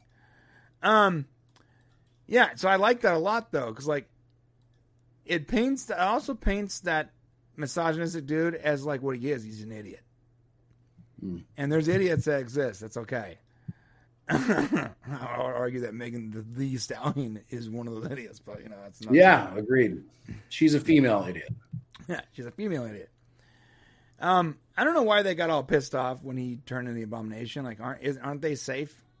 I'll tell you what I think it is. I think as a lawyer, and I felt this, like she knew, like she does not. He he doesn't want to pull out the creature because that's going to freak him out, and then maybe he won't get his he won't get put out. That's not going. To, that's going to remind him of the bad stuff, and so she thought him changing was a really bad idea. So when he did it, she was trying to get him to change back. Anybody He else mad that his graphics look better than She-Hulk's graphics? Uh, they didn't focus on him very long. I didn't, and I didn't think the graphics were that great. I mean, it. right, I'll just I'll just show you. Ready? Like this texture. Oh man, I can, I can only show so much without getting dinged. There's a zoom. There's a close up of his tech. It's, it's it's much better graphics. I mean, he's got a lot of detail on his body, right? But there's no motion there. Like in her face, it's got to be it's moving. Okay, that's fair. Maybe Yeah. that would be my guess. Maybe that's maybe that's what the problem was. Maybe they wanted uh, the actress's actual like Expressions. yeah. expressions to come through, and that's how that's why they had to dumb the graphics down a little bit. Maybe I don't know. it looks weird. Like it's it, yeah, when she's trying to like this actress is a physical actress. So a lot of her facial expressions are part of her acting and that's part of why She-Hulk seems so weird is because that's not coming through anymore like it does on the other character on the main character. Right. Yeah, that's good. Good, good point. Um, she actually testifies on uh, misogynistic guy's behalf and says, "Yeah, he's absolutely too dumb to have known," which I thought was funny. It's a good way to win, but it did him no favors. Right. And yeah, he wins the case. Blah blah blah. Oh, when when the Asgardian fairy uh, acts like the judge, I thought that was hilarious. Yeah, that was good. A lot of good little funny movies or moments here. What, is it not fairy? What is it like? Shapeshifter or something? I don't know. An elf, a light elf. Light elf. Thank you, Shane. Yeah. Jesus. Yeah. All right. Um, I'm gonna fast forward. There's a moment. Let me get past real quick before we get to this final scene. There's a moment when they're like, uh, "Wong, so you admitted to uh, I love that part. Yeah. to uh, breaking someone out of prison. You know that's illegal, right?" He's like, "Oh, uh, I gotta, I gotta, I gotta go." He's like he was out of there quick. All right, so this this final scene, she's like casually walking through the alley, and you know, of course, she gets accosted by uh, Asgardian construction workers. Well, they robbed the. They're not actually Asgardian construction. They they robbed an Asgardian construction worker. that was funny when they were like, "What did you rob an Asgardian construction worker?" He's like, "Yes." Yes, yeah. These guys are from the comics. They're usually giving Thor a hard time. Um, but yeah, they trying to get her blood. Yeah, that, that's that's. I'm sure that's a underlying story there. Someone's trying to get her blood so they can make more. So they- said they have a boss. Boss is going to be unhappy. We don't know who that boss is, but Right. we'll have to see. Um, I want to I want to show this scene real quick. When she asks him if if you rub, they're they're all doing their moves, showing up. Okay, the guy with the helmet. Watch the guy with the helmet, right? He's, he- he's he only has a helmet. Like they all have cool weapons, so he's like, Yeah, he's shaking his own. That, that's the one thing about this show. Like this show is, it's not that this show's bad. It's not a bad show, and but what's good about it is that it's kind of funny. Like, and we, you don't get a lot of funny Marvel stuff, so it's got a lot of kind of funny stuff going on, and uh, and the actress is good, so it's not horrible. it's not horrible. It's not good. It's not it's not good or or bad. It's like somewhere in between. It like it has it has entertainment value, but I feel like it's on the precipice of either being good or being bad. Right. And I would argue that maybe, even though we keep giving it a hard time saying it's only like 22 minutes long, maybe we should just not complain and say that's good. Because if it was 35 or 40 minutes long, maybe it wouldn't be good. You know what I mean? Maybe. Yeah. So he does say, uh, once she turned into She Hulk, I couldn't pierce that nasty green skin. Watch your mouth. Green skin's beautiful. so apparently she was trying to, they were trying to get blood from her. All right, now I'm going to fast forward to uh, the greatest part of this entire episode. It's when, um, Oh, they're twerking. and I put this comment up. Look at Megan Stein with her tongue out. God, I don't like this person so much. Like, Listen, full disclosure, I thoroughly dislike Megan the Stallion. I think she's everything wrong with a lot of portions of the internet, and she's just so horrible. Um, Doctor Evil he says, "She-Hulk, gross man. Please don't objectify me. Now watch me twerk." Well, that, that's a good point. Well, here's funny, guys. So Nah. she's doing the thing with, yeah, yeah. God, I hate her so much. I didn't know that this person was a real person. Okay, well, until I talked to Brian, this is funny. I thought that this person was like a made up Marvel universe famous person, like like she was supposed to be like uh like who's that girl? Car- uh, you thought that- uh, Nicki Minaj. Nicki Minaj. I'm like, oh, maybe this is like this world's Nicki Minaj. And then Brian's like, no, no, she's she's like a real person. Like I said, wait, there's a person named Megan Thee Stallion in like real life right Yeah. now. And he's like, oh yeah. And then he explained that she does these crazy videos where she's basically naked. Yeah, she's pretty Uh, much naked the entire time. We were talking then about, she- nah, nah. She does this thing, And- nah. Oh God, she's horrible. And then she did like some dirty song that's really super dirty, It's right? so something. horrible that it couldn't even be censored.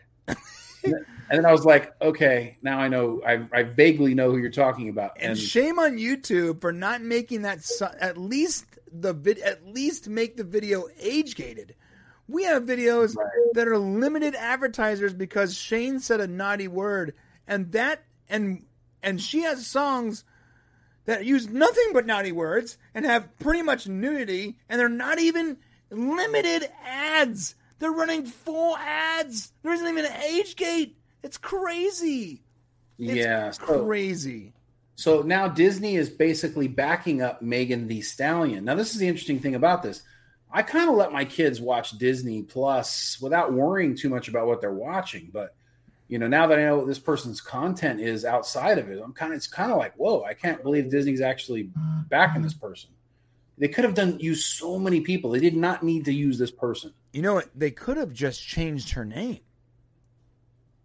They could have- Right. they could have used the, the the person and not not promoted Megan Thee Stallion. Well, what I'm saying, well, and then use Megan Thee Stallion in the in the role, it would have still been talked about. No, they shouldn't have had her on the show at all. Yeah.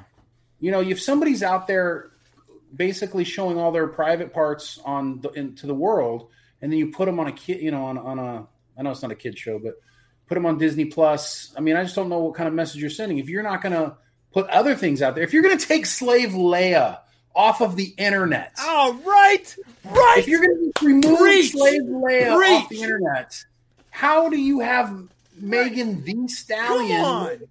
If you've seen her content, if you've seen her How content, are you gonna how is that okay, Disney? You're gonna remove okay? Slave Leia? Yeah, you're gonna remove Slave Leia. Yet Megan the Stallion is on your get what? There Come you go. on. How dare you? The hypocrisy is appalling. oh my god, that was a really good point, Shane. Because I'm still pissed. I'm still pissed that, they- that they they got rid of Slave Leia. I'm just waiting for them to retroactively dress her or something in the in, in the digital versions, dude. Would not put it past them. So, anyways, it just seems a little hypocritical. Overall, She Hulk episode three was probably the best episode. Episode three was probably probably the best, and it's going to be like this. I'm assuming from here on out. Now that we've done all the initial stuff, uh, there's not a ton of episodes. I think six episodes left. um, so Th- this entire the entire if you took every scene with no eh, no credits no setup whatever and just like made a movie out of she-hulk it might be the same size as Zack Snyder's Justice League if you did like what? just took every episode and took out the intro and the Mm. and the credits and just had it run back to back it legitimately might be around the same size as the Snyder cut It's shorter actually. it's shorter really Yeah, it would be shorter. So like 22 minutes, I think times nine would be two would be like 200 minutes, which is shorter than the Zack Snyder cut. Jesus. Yeah, All right. Uh, Archmage Phrase says Slave Leia may be, may be off the internet, but it's always in my heart. Yes, I'm with you, Archmage Frey. I actually have a lovely, uh, uh, what are those those metal plates? The plate D plate, whatever, of Slave Leia. It's great. I'm looking for a place to put it in my office. Okay, that's it. Uh, don't forget to hit that subscribe button on the way to the comment section and let us know. Do you have any Slave Leia art? Let us know. This is a weird thing to ask. What? What? Really? I mean, I guess. I guess. right? That's such a weird thing. I don't know why Let's be said that. careful what we put out there. Okay. I don't know why I said that. Uh, can I can I edit that, please? Just take that on back. Take it away. If you got if you got slave Leia at home somehow, let us know. You know, there's some rich guy that uses those like real had like a slave slave Leia real doll real doll made. You know, Oh, okay. one of those like you know you know what real doll is, right? Like a like a big doll or something like that. Oh God, oh, you're you're you're so adorably uh, protected. You didn't know who Megan Thee Stallion is. You don't know what a real doll is. Is that like a, like your is like a special doll? It's like a very advanced sex robot. Oh, okay. Well, explain this. They look like actual people. Oh, okay. And so you you're oh I see what you're saying. So somebody might have a slave Leia actual person what I'm robot. saying. Like these things look like pretty much as close as you can get to like a what an actual person would look like, Lars and the real girl. I saw that. and they cost like ten thousand dollars. Uh, But the custom like the custom ones are like way more. I could I could just see some rich like some Dubai star Dubai prince who's also a Star Wars fan has some slave Leia real doll. Is it, Archmage is saying it's Lars and the real girl. I remember that movie, and he had like a like a, was it like a blow up doll or something like that? There, it's like it's so beyond blow up doll at this point. It's basically a sex bot, dude. Got it. All right. It's, it's super sci-fi stuff. Super sci-fi. Oh, we're heading to the member section, bro. Look at that. oh, already? Damn. Yeah, yeah. That, that time time flew. Okay, well, time flies when you're having fun. I guess we are heading to the members section. If you are a member, please head on over there and join us for the final three topics, and we're going to do a little giveaway. So come on over. The water's warm because Shane, because Shane kept peeing in it. Okay. Um, That happened recently, actually, but it wasn't me. We like we we went to the local pool, and as we were leaving, some like five year old just like pulled his stuff down and like peed in the pool, and we're like, man, I'm so glad we're leaving. Oh, I have a funny story about that. So go to popcast.co slash join or and I will I will put this in the actual. Archmage says real dolls are always in the member section. Oh yeah. Sounds so Bye, weird. Penny. Um links in the in the in the chat and it's in the description and it's on screen. You have every way of getting there. Also, when this ends, it's going to forward over there. I'm assuming if that works. Real quick, I'm gonna just tell my tell my quick uh, story about the about the public pool. there was a I live near a, a park. It's called Hart Park, and in when I was young, I'm not sure if they have it anymore. There is the only public pool that I'm aware of in my in my county, right? And for years, there was like we would go there like once, you know, summer, maybe twice a summer, and go in the public pool. And one one day, I remember this. Our dad uh, and a bunch of like church people, we had gone to the public pool, and I remember walking in, being super excited to be there, and then watching Dad. Literally, he's walking. He he glances at the pool and he makes a U turn and starts ushering everyone out. okay. No explanation. I look, over my shoulder. Wait. There's like a line of diarrhea in the pool, dude. Oh I no. was like, a, and at the time, I didn't know what it was because I was young, but I just saw a line of like brown, you know. Oh, I'm yeah. like, what's what's going on? And he goes, we're uh, we're gonna go to uh, the embassy suites and go to that pool instead. And we never went back to that pool ever again, bro. I can see why. Public Yep. pools are scary. Bye, Marshall. Although I'm so poor, I've considered taking my own kids there. So Yeah. what does that say? Just be like, be on the lookout for a brown streak. If you see any brown, get out. yeah. Baby Ruth. Baby Ruth. All right, that's it, guys. Uh, come to the member section. You guys know where it's at. And uh, yeah, and that's it. Thank you so much for being here. If you're not coming over, that's cool. we will see you guys tomorrow. We're going to do more reviews coming up and more clips and all kinds of fun stuff. So, you know, hit that notification bell, hit the subscribe button if you're not a subscriber and you're watching this after the fact. If not, if you're not coming to the member section, we love you so much, and we'll see you next time. See you guys next week. How do I cancel this? I got new software. Yeah, I think I did. All right. Um, let me just make sure that's that's that's stopped real quick, guys. Member section, what's up? What's up, member section? It's where all the real bros are at, and sissies. I'm assuming. There you go. Ended there.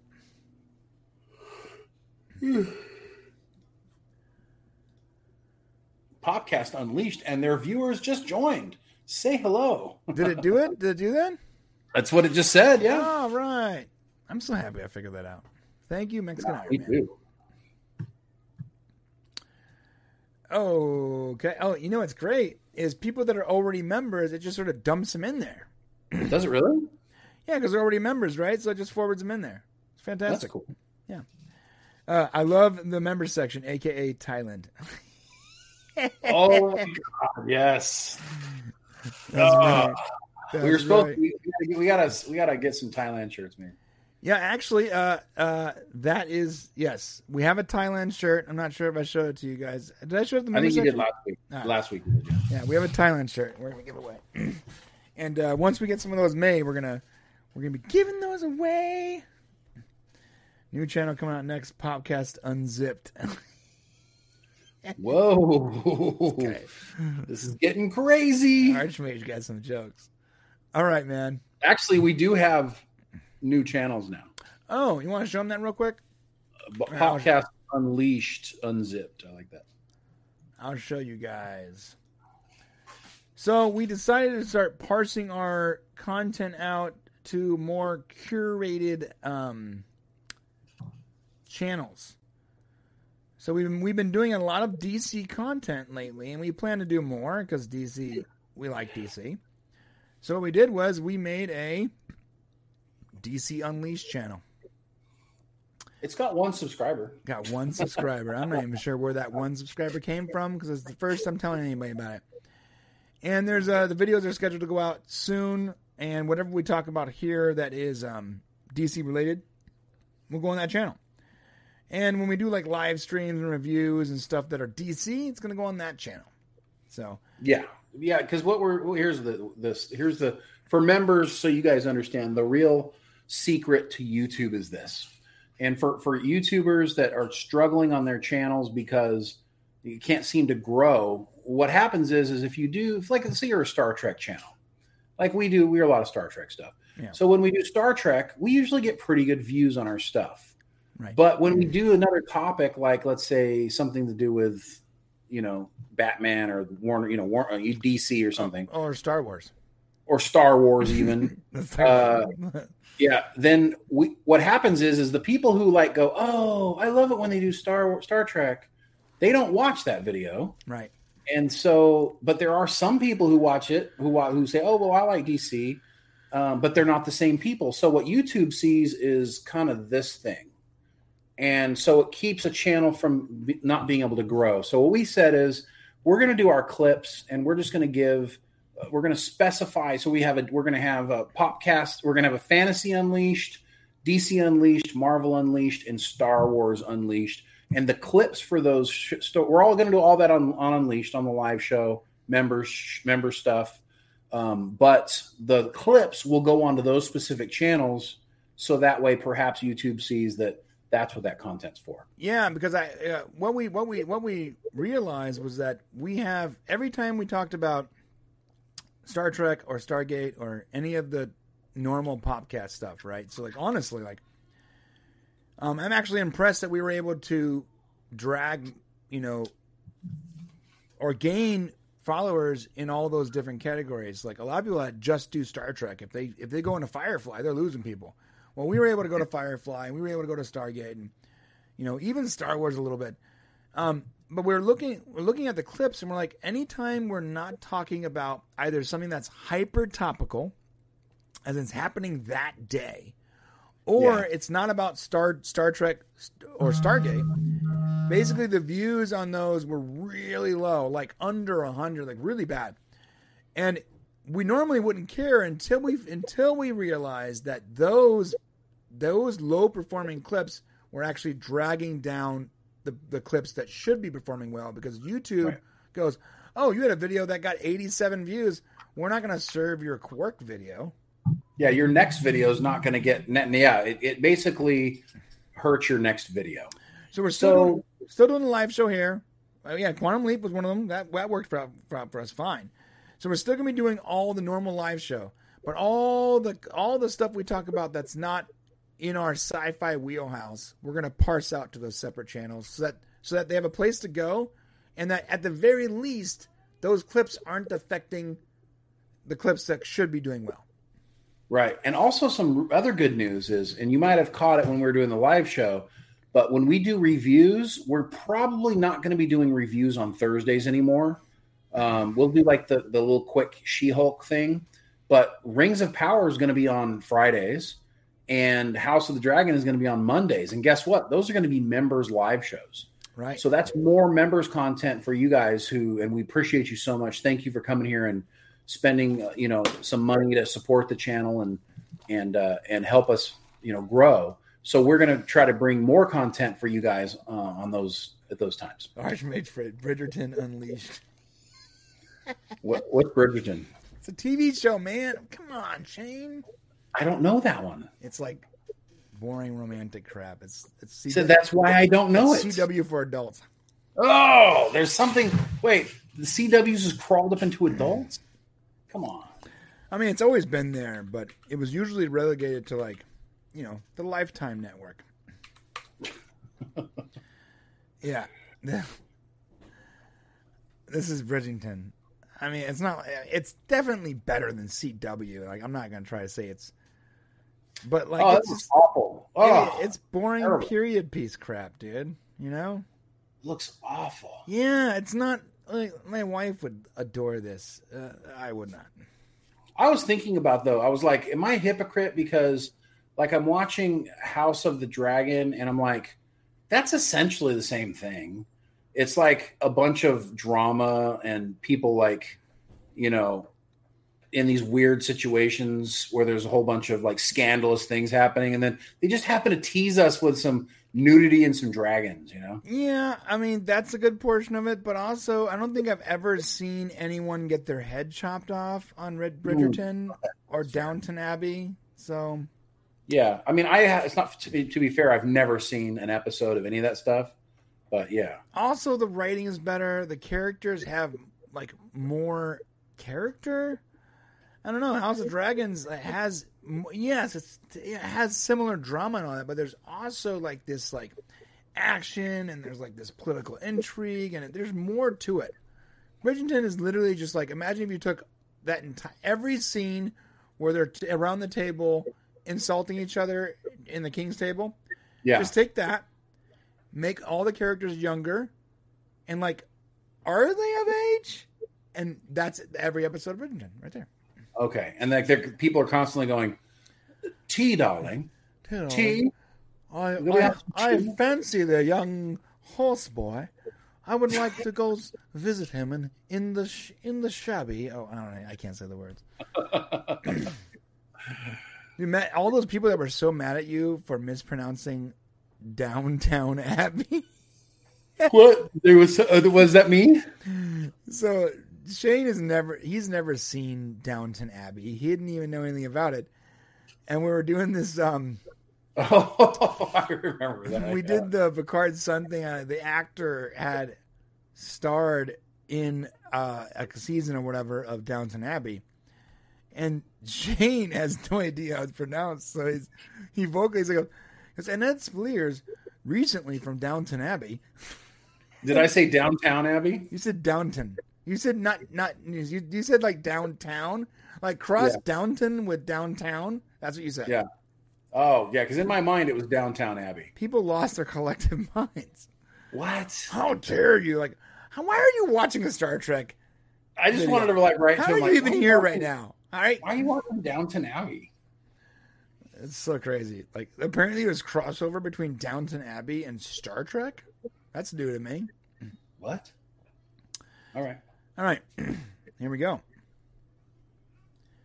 We are talking about Lower Decks Strange New Worlds crossover. And we got the scoop for you, boys and girls, because it is going to be a live action Lower Decks in the Strange New Worlds universe. Woo! This is going to be good. I don't know how they're going to pull this off.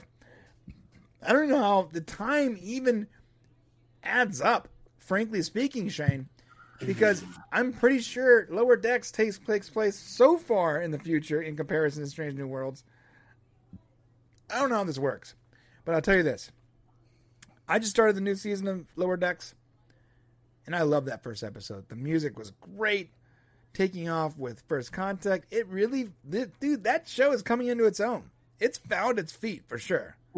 It's still an adult cartoon, whatever, but it's certainly a lot. It's it's becoming less about the zany nonsense and a little more, a little more Star Trek. It's a little more, a little more Rick and Morty and a little less Family Guy. You know what I mean?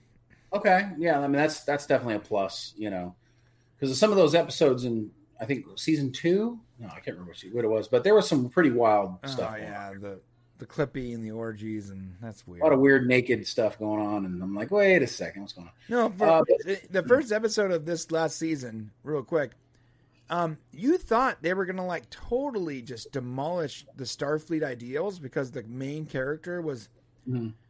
was you know was assuming that her mother was about to be railroaded by Starfleet, and everyone yeah. kept telling her to trust trust the system. Starfleet's got her back, and but she was painting it as not a thing. And by the end of the uh, spoiler, by the end of this uh, the episode, exactly what Starfleet should have done is what they did the yeah. act, the officers acted like officers, and they taught this this character that like this character that probably belongs in Star Trek Discovery. They taught her what a real Starfleet officer should have done and would have done, and it's perfect.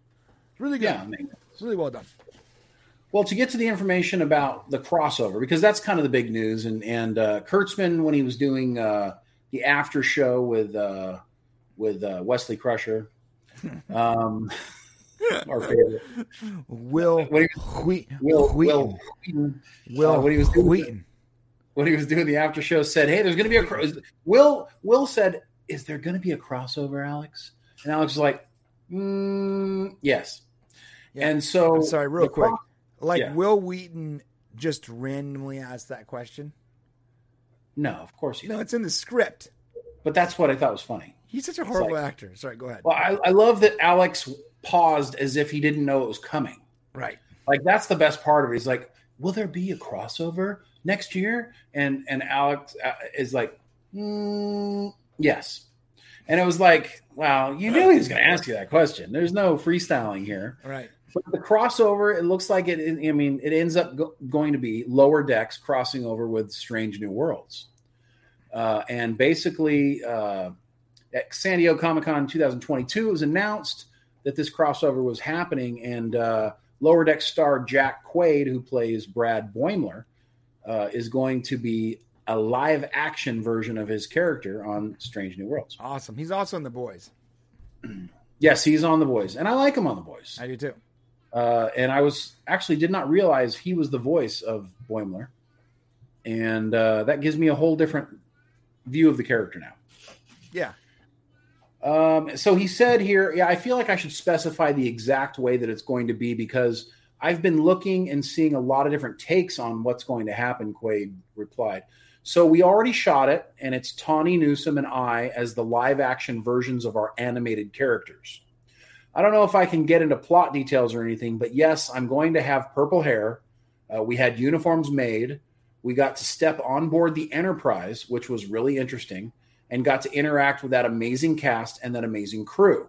And it was such an interesting challenge to be a live action version of an animated character. What do you do? What's too much? What's too little? How do you stay in voice? How do you bring some physicality to it? How does the character move on the animated show? And how can you make it work in live action?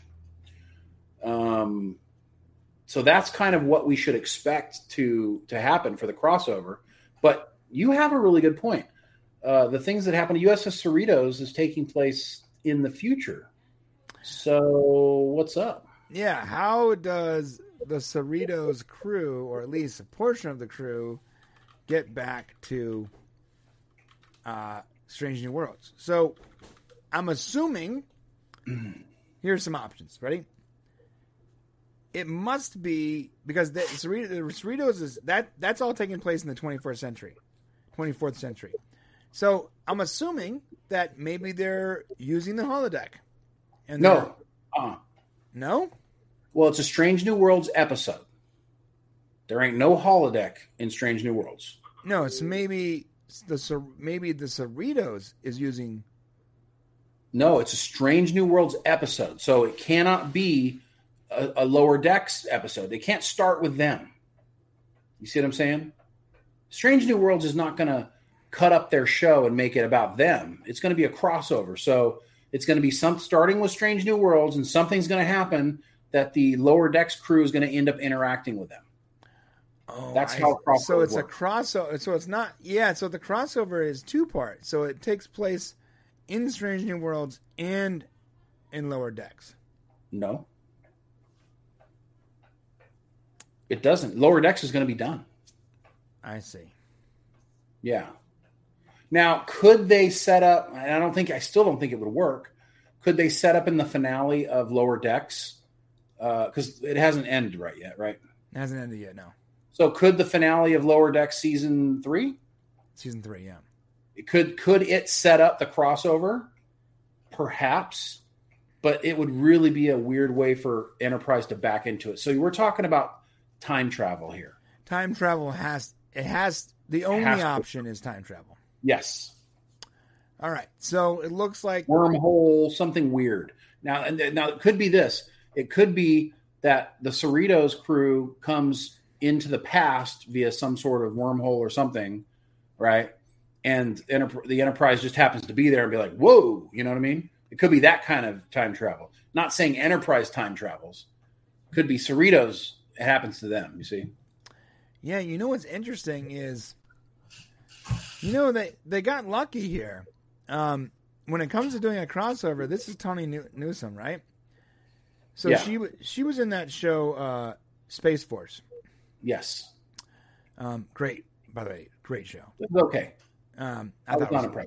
I thought it was hilarious. Anyways, I don't know how you can. It- The, the main character's not funny. I just don't know. I'm sorry. Uh, yeah, well, yeah. So the problem wasn't. Yes, okay, you're right. Michael Scott wasn't funny, um, but everyone around him was. That's what I liked about it. Anyways, True. anyways, she was great, and she actually looks like her lower deck character, and Well, yeah, Yeah. so so does Jack Quaid, They both do. Yeah, I, I'm pretty sure they're kind of based on them. which is sort that, that's really impressive. That's not really the way animation works usually.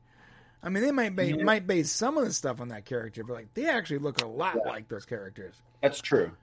Um, okay, so I'm assuming, let's say, uh, Tawny Newsom and and Quaid, they go back in or Boyman, whatever. They go back. They're they're they're on a shuttle, and they're on the way back to Cerritos, and they get sucked into the DS9 wormhole because they love throwing member berries all over that show. It's like Lower Decks is like Star Trek member berries animated.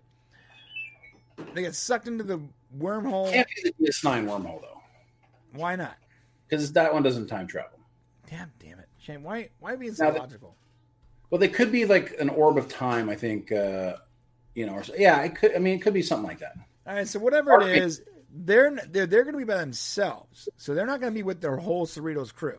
Yeah, see, that's where I kept saying it's not going to be a crossover on Strange New Worlds because then you got to like create a live action Cerritos and you got to do a whole thing like that. But no, they're just going to do a couple characters. Ah, this is easy peasy. And let's be real, a lot of the characters on that show, their real life selves don't look like those characters like they do.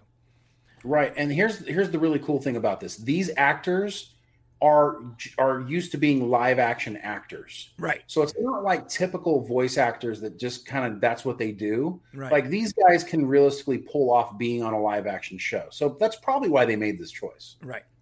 Like if they ever did a live action Family Guy, you know Mila Kunis is, does not look like Meg uh, Griffin.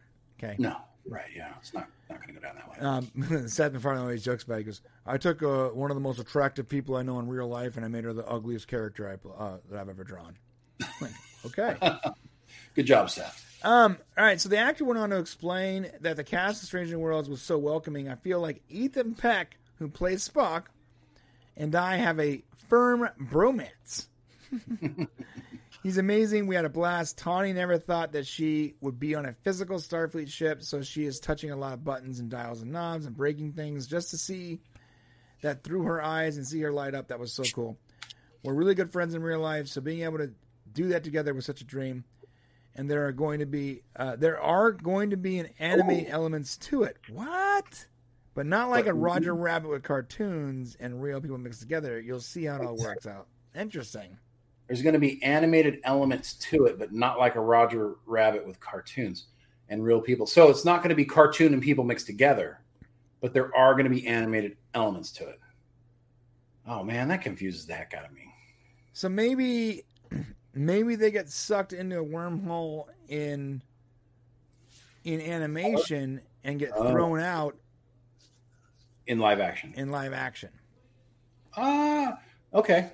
It still still is weird to me because it shouldn't be centered around them at all on the show. But you know what I mean? Like we shouldn't see them in the future coming backwards in time.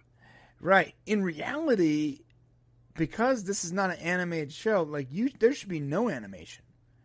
It's, it should be more like these characters that we are aware of on the animated show are also in because they because they they're they're supposed to be like in the same universe, right? These Yeah. characters are physical. There should be no animation portion to this. Well, I think Archmage has a good idea here. He said, "We know from Lower Decks trailers they're going to visit DS9 this season, so they'll mess with the orb of time and blip out by the end of the season and show up on Strange New Worlds." That's a good theory. All right. Freaking orb of time. All right. I hate time travel so much. I know. I hate. I do. You know, I'm gonna hate it. I hate it. I- necessary evil. I used to love it. Now I hate it. Anyways, that's a really cool. Uh, it's really cool. I'm really stoked.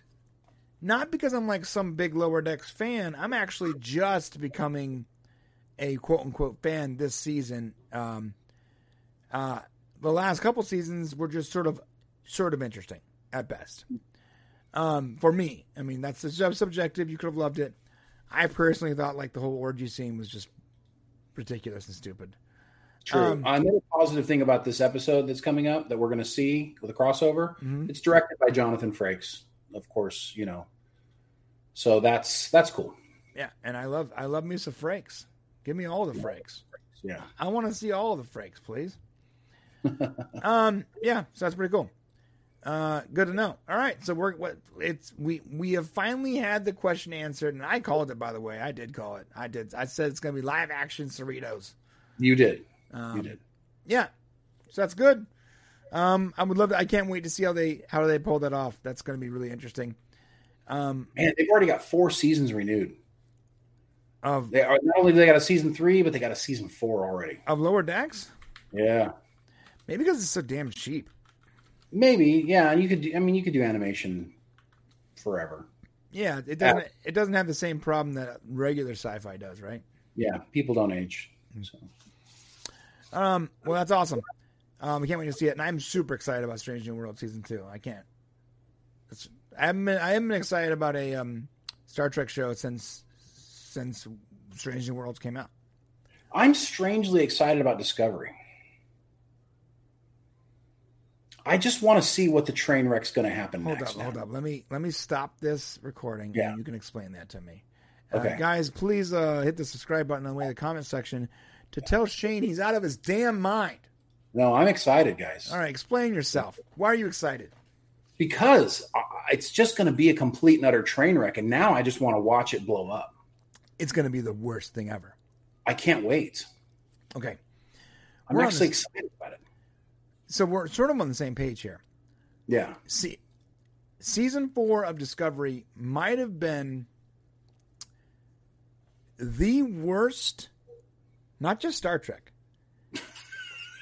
I'm gonna be real clear here. The worst science fiction I have ever seen. I'm not saying it wasn't shot well and the graphics weren't good. All that's re- yes, the quality of the production, but the writing made zero sense. There was so much of that show that was laughably overlooked or purposely overlooked, which makes it worse.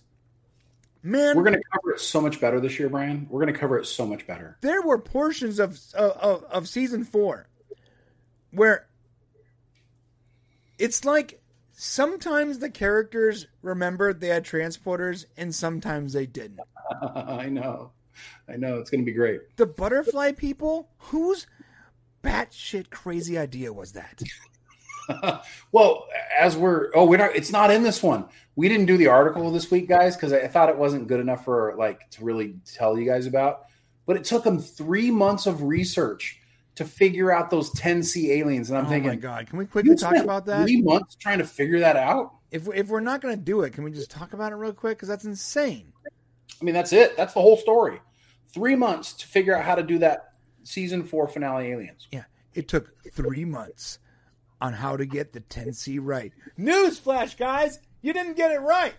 it was so all over the place. Oh my god.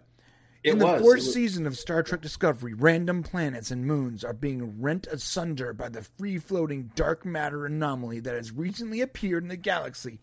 The USS Discovery investigates the anomaly to find out it is not a natural phenomenon.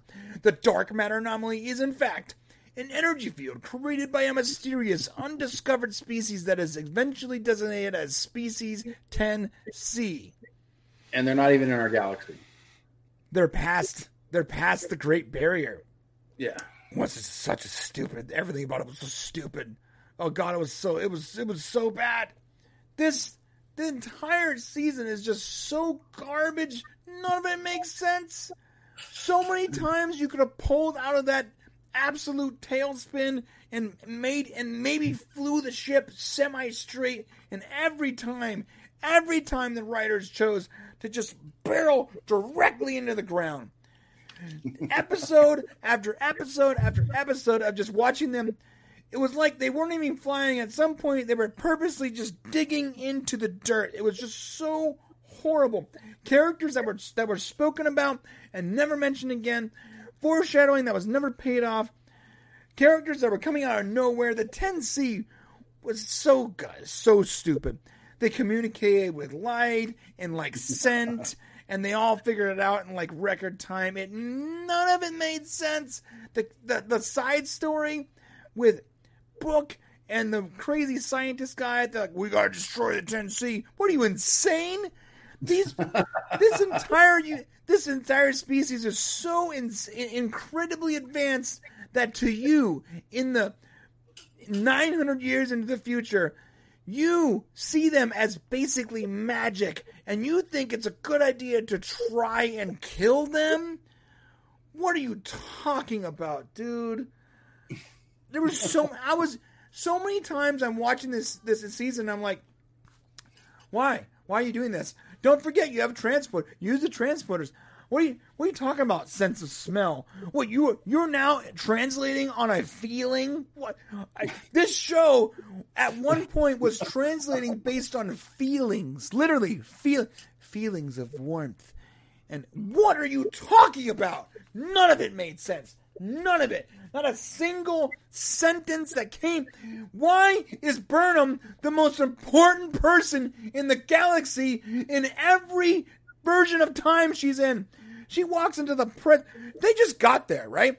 And she's in like the Federation, like the huge, the, the what's left of the Federation is voting on this big problem. It's the 10C anomaly is destroying entire planets, and everyone looks to her. What do you think? What? Why is she even there? She's the captain of one ship. Are all the captains there? Do they all get a say? Someone, someone explain this crap to me. It makes no So sense. It sounds to me like you are just as excited about season five as me. So that's great. God, bro. Oh my god. you know what? You're right. I'm excited. I'm ex- I'm excited for this. This is why I'm excited for for the worst reason because we are going to be able to weekly pick this apart. Not in retrospect, not after the fact. we're going to be able to pick apart every scene as it's happening. Yes. And and remember, they're doubling down. They're going to make it like old Star Trek. Remember, they said it. They're making season five like old Trek. Oh, so we don't even have to wait until I don't even know what it means. we don't even have to wait until the end of the season to see that they didn't go anywhere with the writing. From Right. week to week, we can literally from week to week see from from at the beginning of this episode to the end of the episode how horrible they are at writing the, at writing Star Trek. Yeah, I'm excited. Oh, oh, it's good. It's gonna be wonderful. I- Yeah, Oh my god! be good. I can't wait. Oh, yeah. so I can't. So good. Oh. So Oh. Archmage Frey says that Picard season two was the worst sci-fi ever, and I'll tell you what, Archmage, it was saved by one thing, and that was Q and Picard hugging it out at the end, and that made the whole season for me. Nothing else needed to happen except for that hug, and I- that was fun. I would disagree that it was the most disappointing ever, but it, It was. was. I don't care what anyone says. It wasn't as bad as Discovery. It wasn't. Discovery Agreed. didn't even make it. It didn't even make. It wasn't logical sense, or Star Trek sense, or in universe sense. It didn't even. It didn't even make common sense. So many parts of Discovery made literally no sense. It was like it was like watching a dream. Mm. It was like when you when you wake up in the morning and you're like, "Well, that was a wild dream. Why was there? Why was my neighbor there with a dog face?" That watching Discovery is like is like remembering a wacky dream, and can, and, and you're trying. My logical mind is trying to make sense of what's happening, and none of it. I can't put any of the pieces. together. It's just like week after week. It's just infuriating. Yeah, that's a good point. Can't wait. Well, let's see. There's another good one. Archmage says it's like Christopher Columbus suddenly appearing today and, and, and us asking him how to prevent World War III with North Korea. Listen, it's worse than that, buddy. It's it's worse than that. Uh, Christopher Columbus was 1492. That's only 500 plus years ago. How far in the future did uh did uh Discovery go? Was it 900 years? Pretty much a thousand years. It was like thousand years. It was like 900, 900 something years. So it's more like uh, if like like uh, King Arthur went into the went, was telling us how to defeat North Korea today. Right. Yeah. Yeah. It was it was so weird too. It's like they're in that Federation chamber. I'm like screaming at my TV at like three in the morning. I'm like, why is she there? Why why why is she standing next to the president of the Federation? And, your wife's when- like, "What? Ooh, what?" and then when they all looked at her and she basically makes like the deciding call, like she's Yeah. like the last bit. Last vote. Oh, what? What? What's happening? I'm like, I'm like over here losing. I gotta. Okay. I, I, no Yeah. words, bro. Yeah, Jeremy's right. Discovery season one was the worst. Oh, the burn too, in season three. Oh god. Oh, that was bad. All right, anyways, Oh, god, it made no we must sense. move on before we have Some gas. alien had a, a, a, a tantrum and blew up the universe. Not just some aliens, Saru's people, which makes it even worse somehow. I It somehow makes it worse. Yeah. Yeah. All right, let's move. Let's move on. Let me get my get my wits about me. You, this is your fault by saying you can't can't wait to see Discovery can't season wait five. to see Discovery season five, man. It's like I'm looking. You know what? I've given up. You know. Oh, oh. You know what's sad about that? You know, I just realized.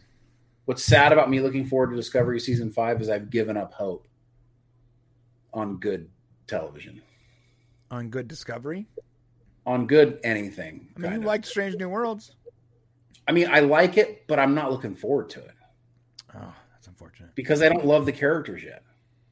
From what we know about Picard, how you looking forward to that? Okay, yeah, I'm kind of I'm looking forward. To Okay, all right. Yeah, yeah, I am looking. You know what? You're right. I'm looking forward to to Picard. yeah, Okay, never mind. We're good. All right, let's keep on. yeah. Archmage, I'm with you. I actually like Saru, and I like Doug Jones. I don't like. All of his, all the Saru specific stories were boring, bro. Kelpie, I like I like Doug Yes, Jones, but I don't like Yes, Michael. Kelpiens. Please stroke my gablatum. You- it's coming out of my my the bladum. What was it called? The gut the the goblatum. I don't know what they are, but it's gross. The ganglia. It's the ganglia. Stroke my ganglia. It sounds so dirty. Like, whatever, dude. It's weird. I hate Kelpiens. oh my god! I they they had such a great thing going there. Like they could have really like made that special. Instead, they like like they made a mistake. That's it. It should have been that when the Kelpiens went through the change, they became cool. No, they became they became um the higher species. Yes, that, the higher species. That would have been cool. Instead, they made a two species planet, and it made yeah. no sense. Yeah. Anyways. cows, man. Cows. Freaking cows, man. Freaking cows. All right. We are talking once again about Henry Cavill's return to Superman. And but this time it's a little different.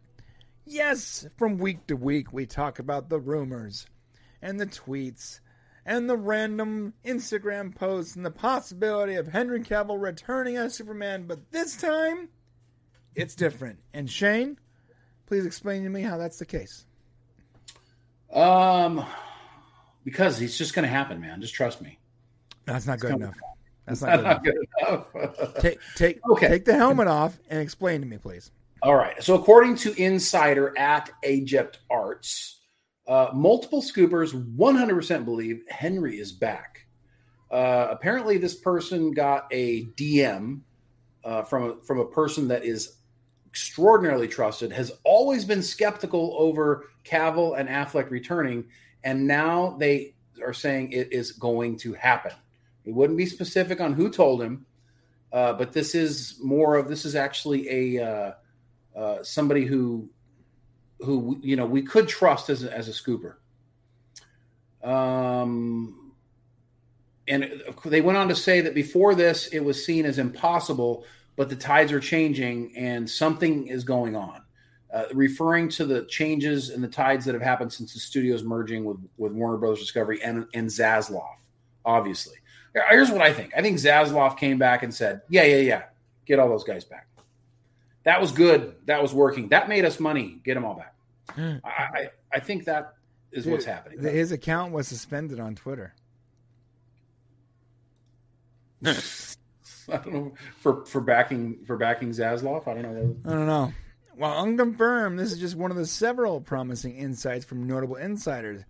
The Wrap's Humberto Gonzalez recently recently claimed that those at Warner Brothers Discovery like Cavill as Superman, though Fandango's Eric Davis has also claimed that Cavill, Cavill doesn't want to do it. Another thing too is that someone um, I I read I can't remember his name. Another guy who recent had who before was saying it's not going to happen. Cavill's out. Don't you know? Don't worry about it. It's it's, it's not happening. Recently reneged on that statement and said, "Nope, uh, i was wrong. It's it's happening, and it's all because of Zaslav. Yeah, I mean, it just makes sense. I mean, if you were Henry Cavill, Brian, would you want to continue being Superman? Yeah, for as long as humanly possible, right? Well, especially since they apparently they offered him like thirty million dollars or something crazy. Um, I, I do think that Henry Cavill might be really pushing it for how much money he can get from this character. Like Henry Cavill's great, but mm.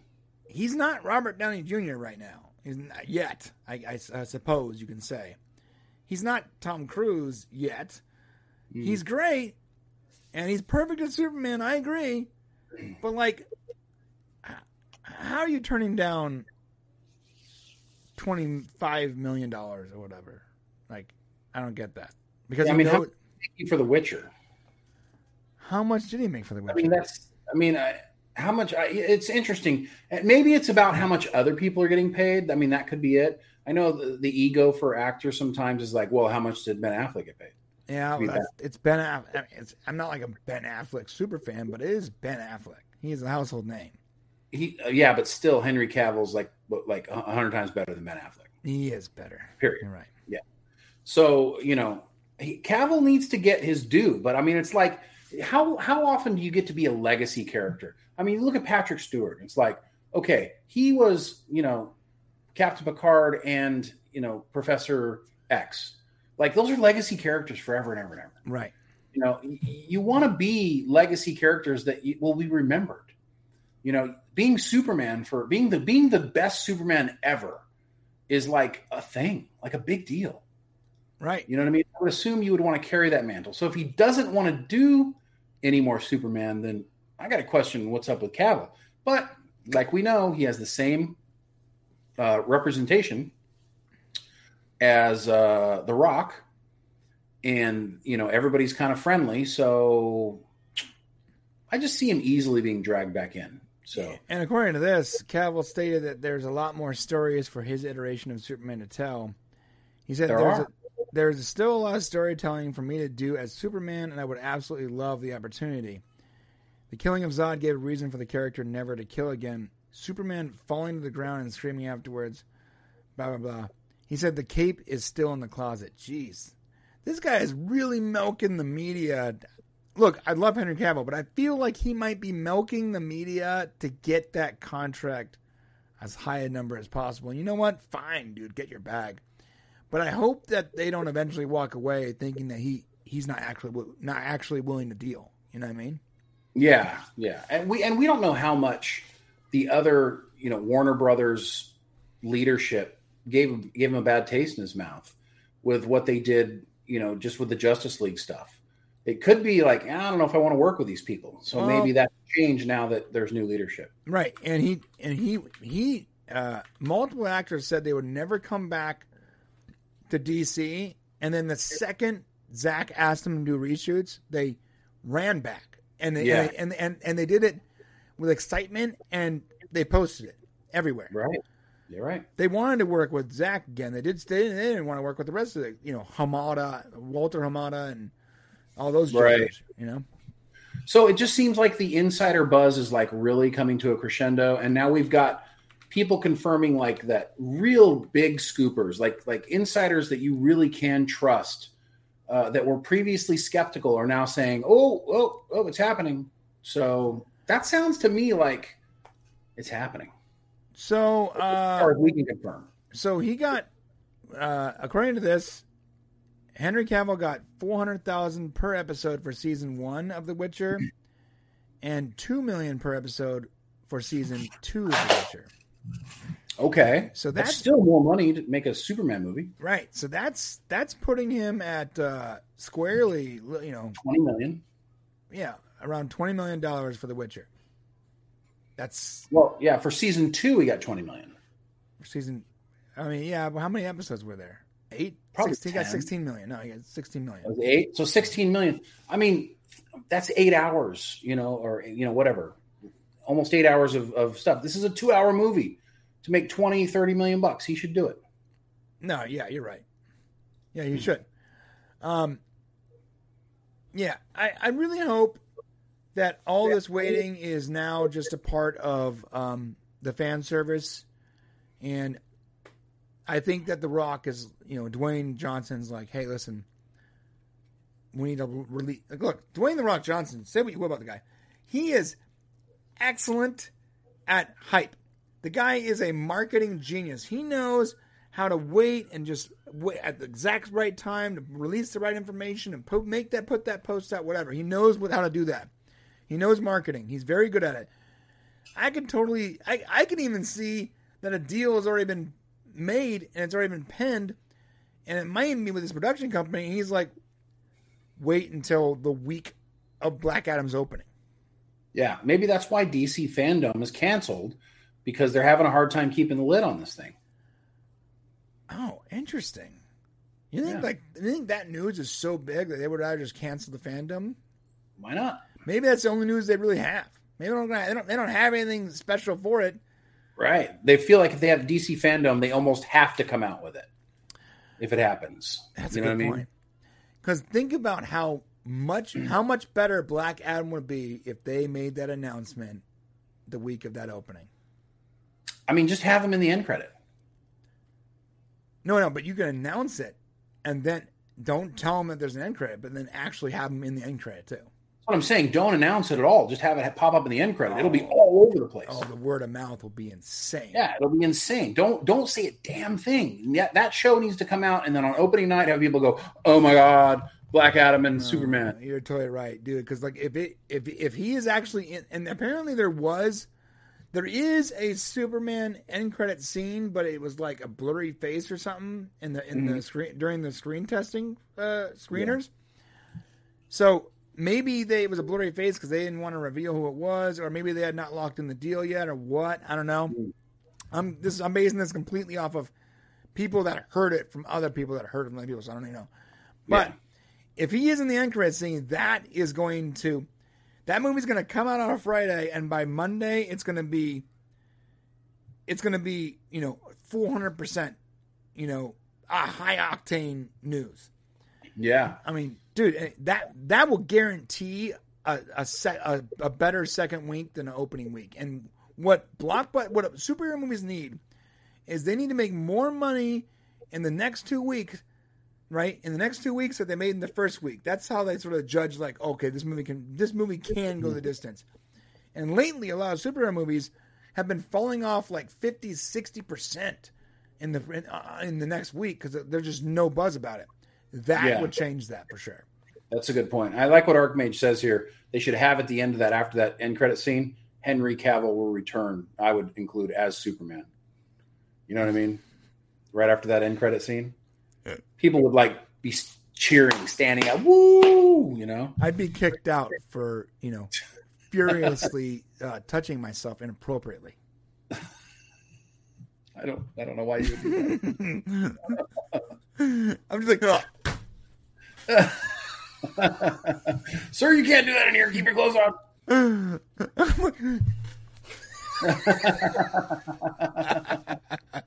But you don't understand. Superman's coming back. Henry Cavill. um, yeah, I don't think people fully realize how insane some people are about that dude coming back as Superman. I'm one of those people. Like, I need him to come back as Superman. I just have to have it. Have to. Yeah, I want it too. I don't even want to watch another Superman. Not yet. I don't either. I, I want, and, and I also want Affleck. Yeah, it's weird. I, I want him. I want Wonder Woman. I Yeah. want him. I want I want the character. Yeah, I want those. I want those characters, please. Don't Yeah, stop stop jerking me around. I want Right. those actors as those characters. Yes. Okay, everybody, that's it. Hit that subscribe button on the way to the comment section. Let us know what you guys think about this news. Are you stoked? Do you think that they're holding the news for a Black Adam teaser? Let us know in the comment section below. Mm. Hmm. Mm. Oh, Oh, okay. thank you very much. All right, here we go. Yeah, I can do without Ezra. He's so nuts. I'm cool.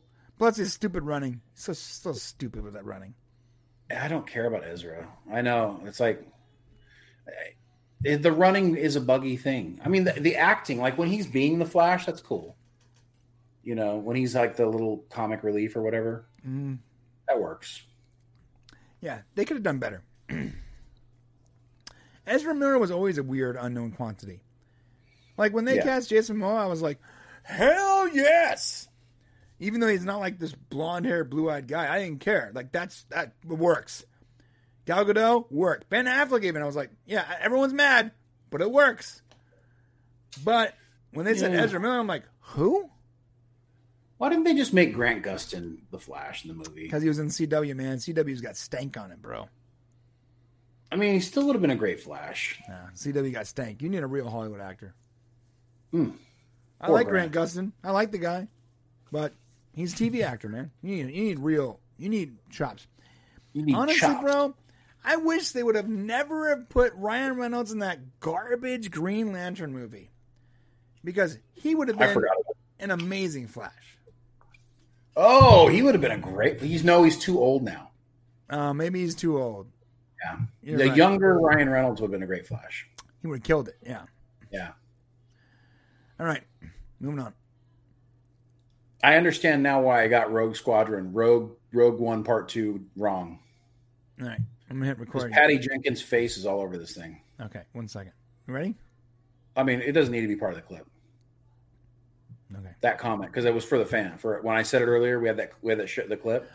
Oh, There's a big Patty Jenkins. She's apparently doing this movie. She did Rogue One, mm. so now also- she's doing Rogue Squadron. She did something else too. That was good. Wonder Woman. Oh, no, she's good. Yeah. Well, then she did Wonder Woman 1984. I mean, I know you didn't like it, but I don't like it. I think the script was a problem, not the direction. 'Cause I Well- think I think Max was an amazing character. yeah.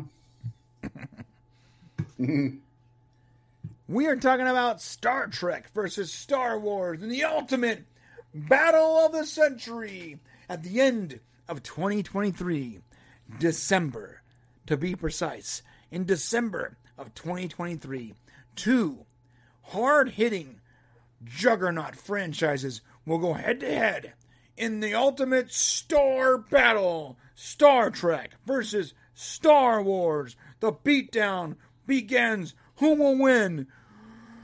We don't know because we they probably aren't even going to happen. So I don't think it's going to happen. Yeah, that know. almost like sounded like uh, epic rap battles of history. The way you were doing that. Epic rap battles of Rap battles of history. Star Trek. versus Star Wars. Yeah. begin. Yeah. So what's up with this uh, nonsense? Because like, let's be real. Uh, the odds of Star Trek Four happening. I mean, I feel like the odds of Star Trek Four happening are the same odds of me getting like a hundred thousand dollars by next year.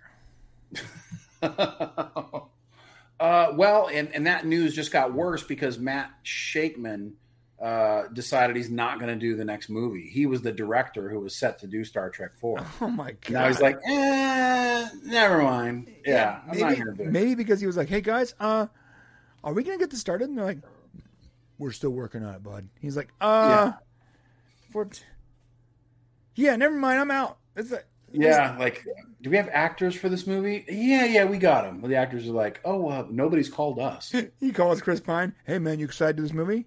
Who who is this? what what movie? Star what? Star Star Trek. So we got Star Trek 4 was supposed to come out in 2023. And on top of that, and the reason why this is interesting is because uh, Star Wars Rogue Squadron was supposed to come out uh, in December, also 2023. um, so they were going to come out essentially like maybe even the same week. Right. That would have been crazy to have a Star Trek movie and a Star Wars movie coming out. They've never, ever come out at the same time right. before. Uh, this would have been the f- first time. So this technically will be the first time, but based on what we are learning, we don't believe that either of these movies will be able to hold to their dates. Right. So, you know, but yeah, Yeah. epic rap battle. Now I want an epic rap battle between Star Trek and Star Wars. I know sure. we've had it. I'm pretty sure there is already. Isn't there like a uh, Captain Kirk and like Luke Skywalker epic rap battle or something like that? I love this so much. It says in, in 2021, Matt Shakman was hired to direct Star Trek 4 with Paramount trying hard to secure Shakman as director after his work on WandaVision for Marvel Studios. I mean, it's not like he did like an amazing job. I mean, like, I'm like, oh my god, we have to have this guy. Oh, like, Matt Shakman. did you see WandaVision? We need him for Star Trek. It's so perfect. I like the way you think. The film was set to be directed from a script written by Josh Friedman and Cameron Squires, based on an earlier draft by Lindsey Beer. Oh, I remember that was a horrible script. You remember her, her Lindsey Beer's idea for that? Oh my god! Initially, the film's release date was set for June 2023, with the film being fast tracked for production. I like their version of fast track Yeah. in early to mid 2022. However, to make room for Transformers Rise of the Beast, Because that one's important. right, Star Trek 4 release date was pushed back to December. That's the reason they moved it. Not because nobody was available to do the movie. Yeah. I don't. Can you explain this idea to me? How do you make plans involving multiple people without talking to multiple people? Because studios just think that they're in charge of everything. And it, I mean, while technically they are, there are moving parts that you have to take into consideration. And they didn't, you know, Paramount didn't take into consideration whether the actors could do it. They just didn't, they just made an announcement. So dumb. The actor's like, oh, cool, we're doing a movie. Guys, I have an announcement. Um, my wife and I, and Shane and Shane's wife, and at least three of you in the chat right now, we're we are all going to be going to Florida what? next year to the new Walt what? Disney Star Wars cruise. So, let, just let you know, next year, December 2023, that's what we're doing. Just okay. Who's paying for this? I mean, that's not really our problem. Our problem is that we're doing that.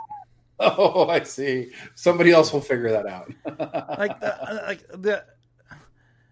I don't. I don't think anyone. I don't. I can't imagine this is how studios always operate. They have to like get a deal in place before they just announce stuff. I just. I, I think it might have a lot to do with how Paramount really feels about its actors. Like, I wonder if in their mind they think, "Oh, we could just replace anybody."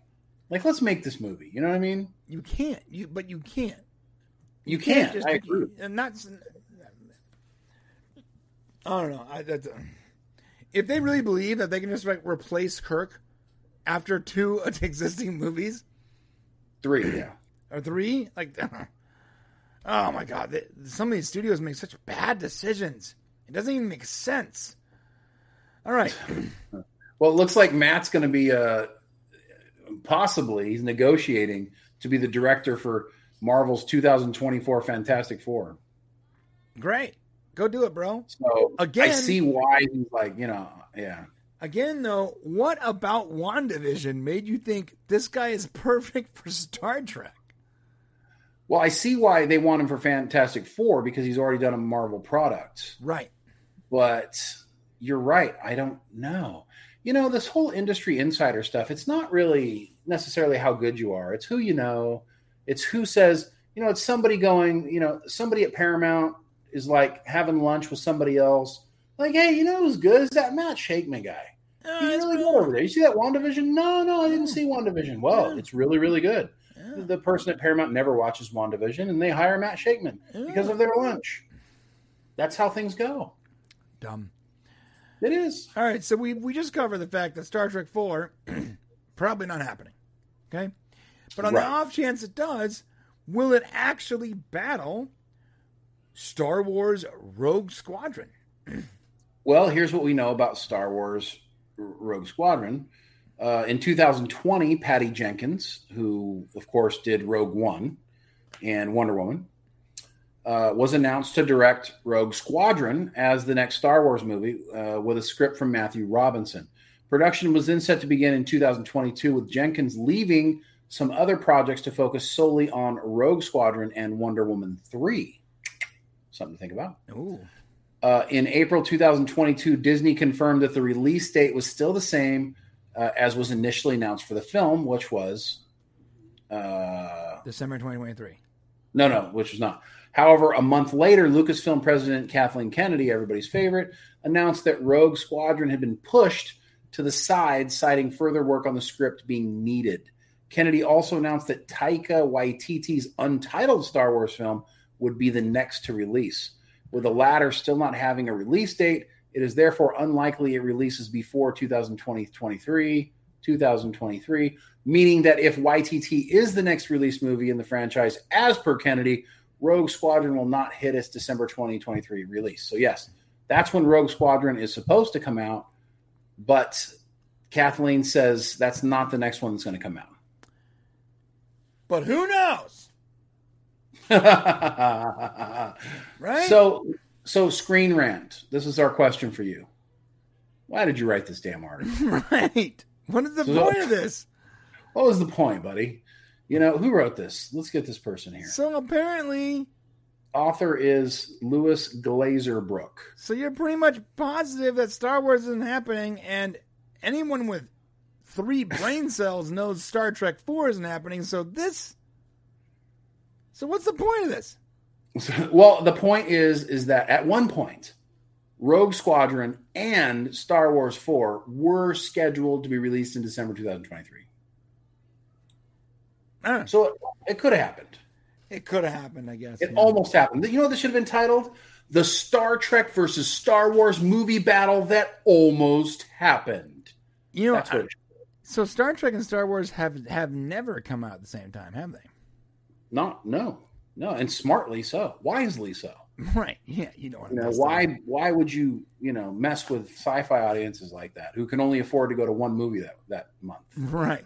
Right. Imagine imagine those poor nerds with like, I have eighteen dollars. I don't know what to do. my- It's like uh, Melvin and uh, with the stapler. Ah, ah. Uh, All right, guys. Well, let us know what you guys think on the way to the comment section to tell Shane that he's nuts. I don't really have a reason for that. Just in general, hit that subscribe button because only ninety three percent of you are subscribed. What do you want to say, Shane? I just funny stuff here. Like Archmage says, "Are you even allowed to mention Kathleen Kennedy without having a Doomcock cameo in the video?" That is so on the point. You have no idea, man. They Oh, gotta yeah. lock the door. I knew he was knocking. He's like, I, I was guys, like, guys, are It's you my talking turn. about Kathleen Kennedy? "It's my turn." I No. want to speak about Kathleen Kennedy too. okay. How dare you? Jeremy here says, uh, "If Star Trek Four would begin filming today, would it even be ready in 16 months?" It would be really tough, bro. It would be tough. Yeah, the odds of it, the odds of it happening. I'm telling you, it's like Yeah. you know what? I I think that we can hit a million subscribers on this channel, not the Prime channel, on this channel by next. Like Even the Prime Channel would happen. no, no, no I, I don't. The Prime channel is a long shot at best. This Right. is impossible. I don't. I guess technically it's possible if you throw enough money and time at it and everything falls into place. But like, dude, I don't. And then what kind of product is it going to be when you release that big of a movie in like with like a twelve month production? Like, no.